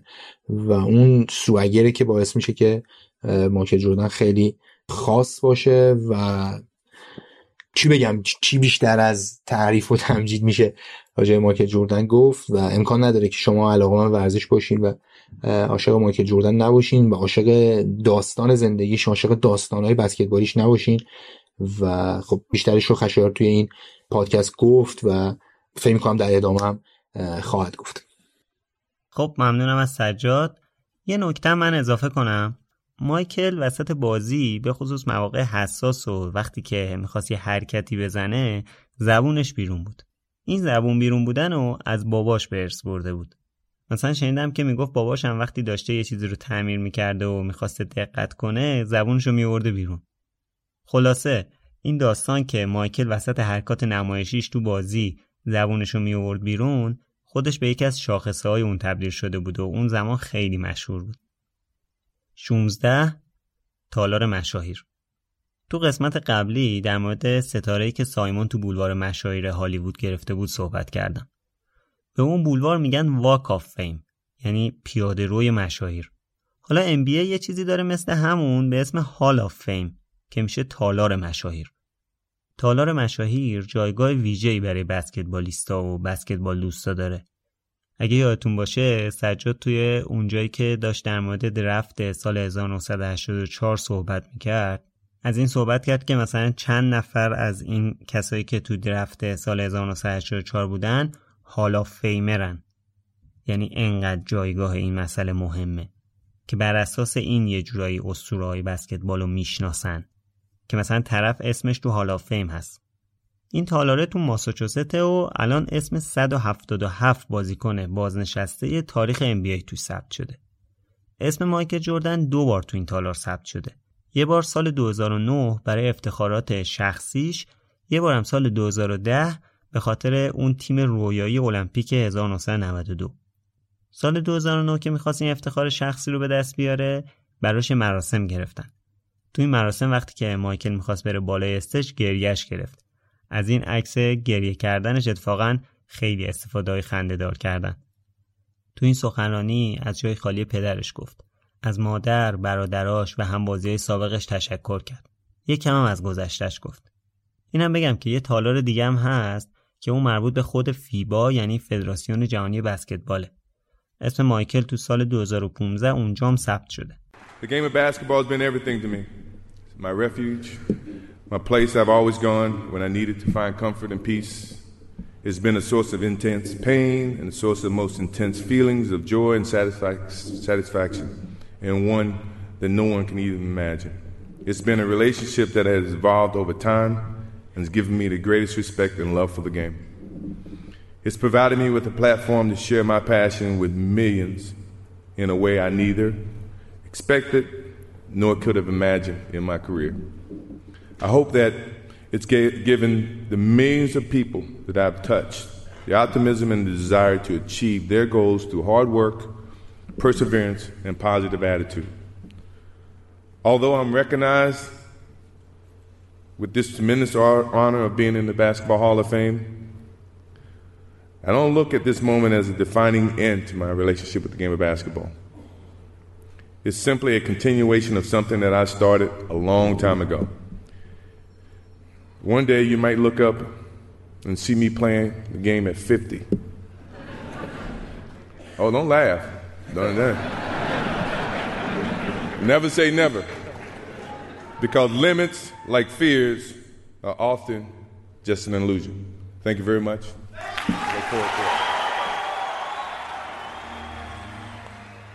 مایکل جردن رکوردها و افتخارهای زیادی به دست آورده. همونطور که گفتم اون 6 قهرمانی NBA و دو مدال طلای المپیک تو کارنامش داره. مایکل 6 بار تو فینال NBA حاضر بوده و هر 6 بارش MVP اون بازی ها رو برده. در کنار اون 5 بارم MVP کل فصل رو گرفته و در واقع بهترین بازیکن اون فصل NBA شده. اون ده بار عنوان امتیاز آورترین بازیکن فصل NBA رو به دست آورده که برای خودش رکورد محسوب میشه و نزدیکترین فرد بهش ویل چمبرلین بازیکن افسانه‌ای دهه 60 میلادیه که هفت بار به این عنوان رسیده. این افتخارا یکی دوتا نیست و اگه دوست داشتید می‌تونید برید بقیهش رو با یه جستجوی ساده متوجه بشید. مایکل 14 بار تو مسابقه آلستار هم حاضر بوده. آلستار یه مسابقه بین بهترینای کنفرانس شرق و غرب. این افراد هر ساله توسط هوادارا انتخاب میشن و با هم بازی می‌کنن که یکی از محبوب ترین مسابقه های ساله. بعضی از صاحب نظرهای ورزش مایکل جردن رو به عنوان بهترین بسکتبالیست تاریخ می‌شناسن. حتی یه سری پا رو فراتر می‌ذارن و اونو بهترین ورزشکار تاریخ می‌دونن. سخته که در مورد خوب بودن مایکل جردن صحبت کنیم. مایکل همیشه می‌خواست بهترین باشه و همه وقت و انرژیشو برای این بهترین بودن میذاشت. خوش میگه این حس از زمانی میاد که تو اوایل زندگیش یه سری شک داشتن بهش و مایکل هم تلاش کرد تا بهشون ثابت کنه که اشتباه می‌کردن. مثل مربی دبیرستانش که بهش گفته بود باید بره آکادمی هنرهای هوایی تا بعد از کالج بتونه شغلی بگیره. از نظر اون ادامه دادن ورزش راه مطمئنی برای آینده مایکل نبوده. همونطور که گفتم حتی مایکل جردن افسانه ای هم تو زندگیش یه بار شکست خورده و اون شکست هم تو دورانی بوده که سنش خیلی کم بوده. این چهارمین نفری بود که زندگیشو بررسی کردم و برام خیلی جالب بود که هر چهار شخصیت حداقل یک بار توی زندگیشون شکست رو تجربه کردن. حالا برای بعضیاشون شکسته کوچیکتر بوده برای بعضیاشون بزرگتر ولی به هر حال شکسته رو خوردن. فکر نمی کنم بتونید کسی رو پیدا کنید که بدون هیچ شکستی به یه جایی رسیده باشه. نباید از شکست خوردن بترسیم و فکر کنیم شکست پایان رویاهامونه. بلکه شکست ها می‌تونن رویاهامون رو سیقل بدن و مسیر بهتری رو برای رسیدن به اون رویاها پیش رومون بذارن. فقط کافیه که مثل سایمون مطمئن باشیم، مثل جو باور داشته باشیم، مثل ایلان ریسک کنیم و مثل مایکل سخت تلاش کنیم. یه تبلیغ خیلی مشهوره که برای ارجوردن ساخته شده و مایکل توی صحبت می‌کنه. مایکل میگه من بیشتر از 9000 شوت رو توی دوران حرفه خراب کردم. حدود 300 بازی رو باختم. 23 بار توی لحظات پایانی بازی بهم به اعتماد شد تا آخرین پرتاب رو انجام بدم و موفق نشدم. من بارها و بارها و بارها توی زندگیم شکست خوردم. و به همین دلیله که موفق شدم. I've missed more than 9,000 shots in my career. I've lost almost 300 games. 26 times I've been trusted to take the game winning shot and missed. I've failed over and over and over again in my life. And that is why I succeed.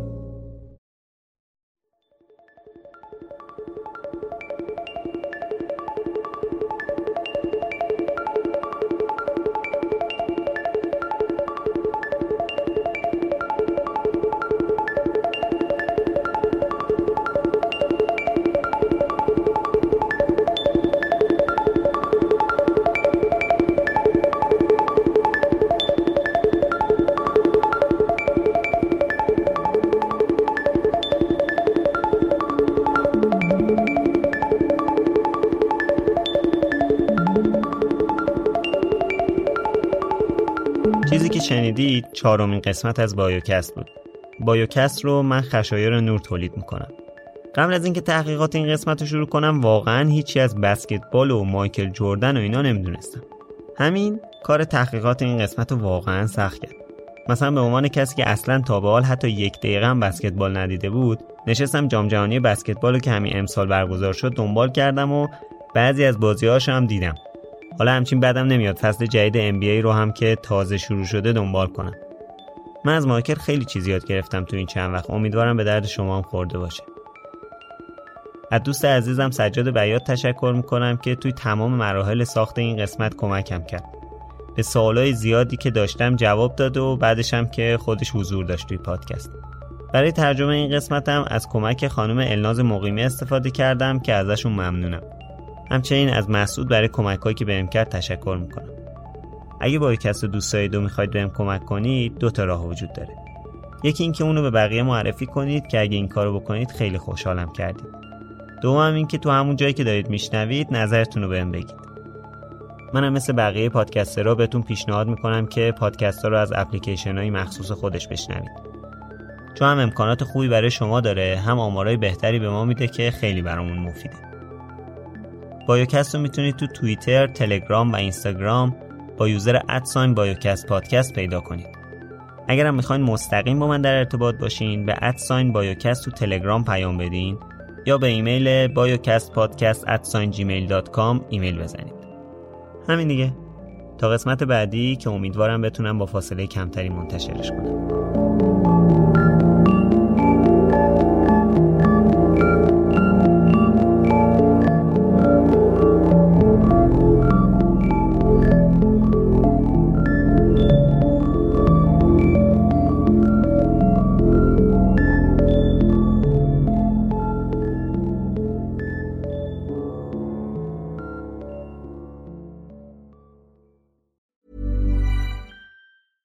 Planning for your next trip? Elevate your travel style with Quince. Quince has all the jet setting essentials you'll want for your next getaway, like European linen, premium luggage options, buttery soft Italian leather bags, and so much more. And it's all priced at 50 to 80% less than similar brands. Plus, Quince only works with factories that use safe and ethical manufacturing practices. Pack your bags with high-quality essentials you'll be wearing for vacations to come with Quince. Go to quince.com slash trip for free shipping and 365-day returns. Hi, I'm Daniel, founder of Pretty Litter. Did you know cats tend to hide symptoms of sickness and pain? I learned this the hard way after losing my cat, Gingy. So I created Pretty Litter, a health monitoring litter that helps detect early signs of illness by changing colors, saving you money and potentially your cat's life. Pretty Litter is veterinarian developed, and it's the easiest way to keep tabs on your fur baby's health right at home. Go to prettylitter.com and use code ACAST for 20% off your first order and a free cat toy. Terms and conditions apply. See site for details. Imagine the softest sheets you've ever felt. Now imagine them getting even softer over time. That's what you'll feel with Bowl and Branch's organic cotton sheets. In a recent customer survey, 96% replied that Bowl and Branch sheets get softer with every wash. Start getting your best night's sleep in these sheets that get softer and softer for years to come. Try their sheets with a 30-night guarantee. Plus, get 15% off your first order at bowlandbranch.com. Code BUTTERY. Exclusions apply. See site for details.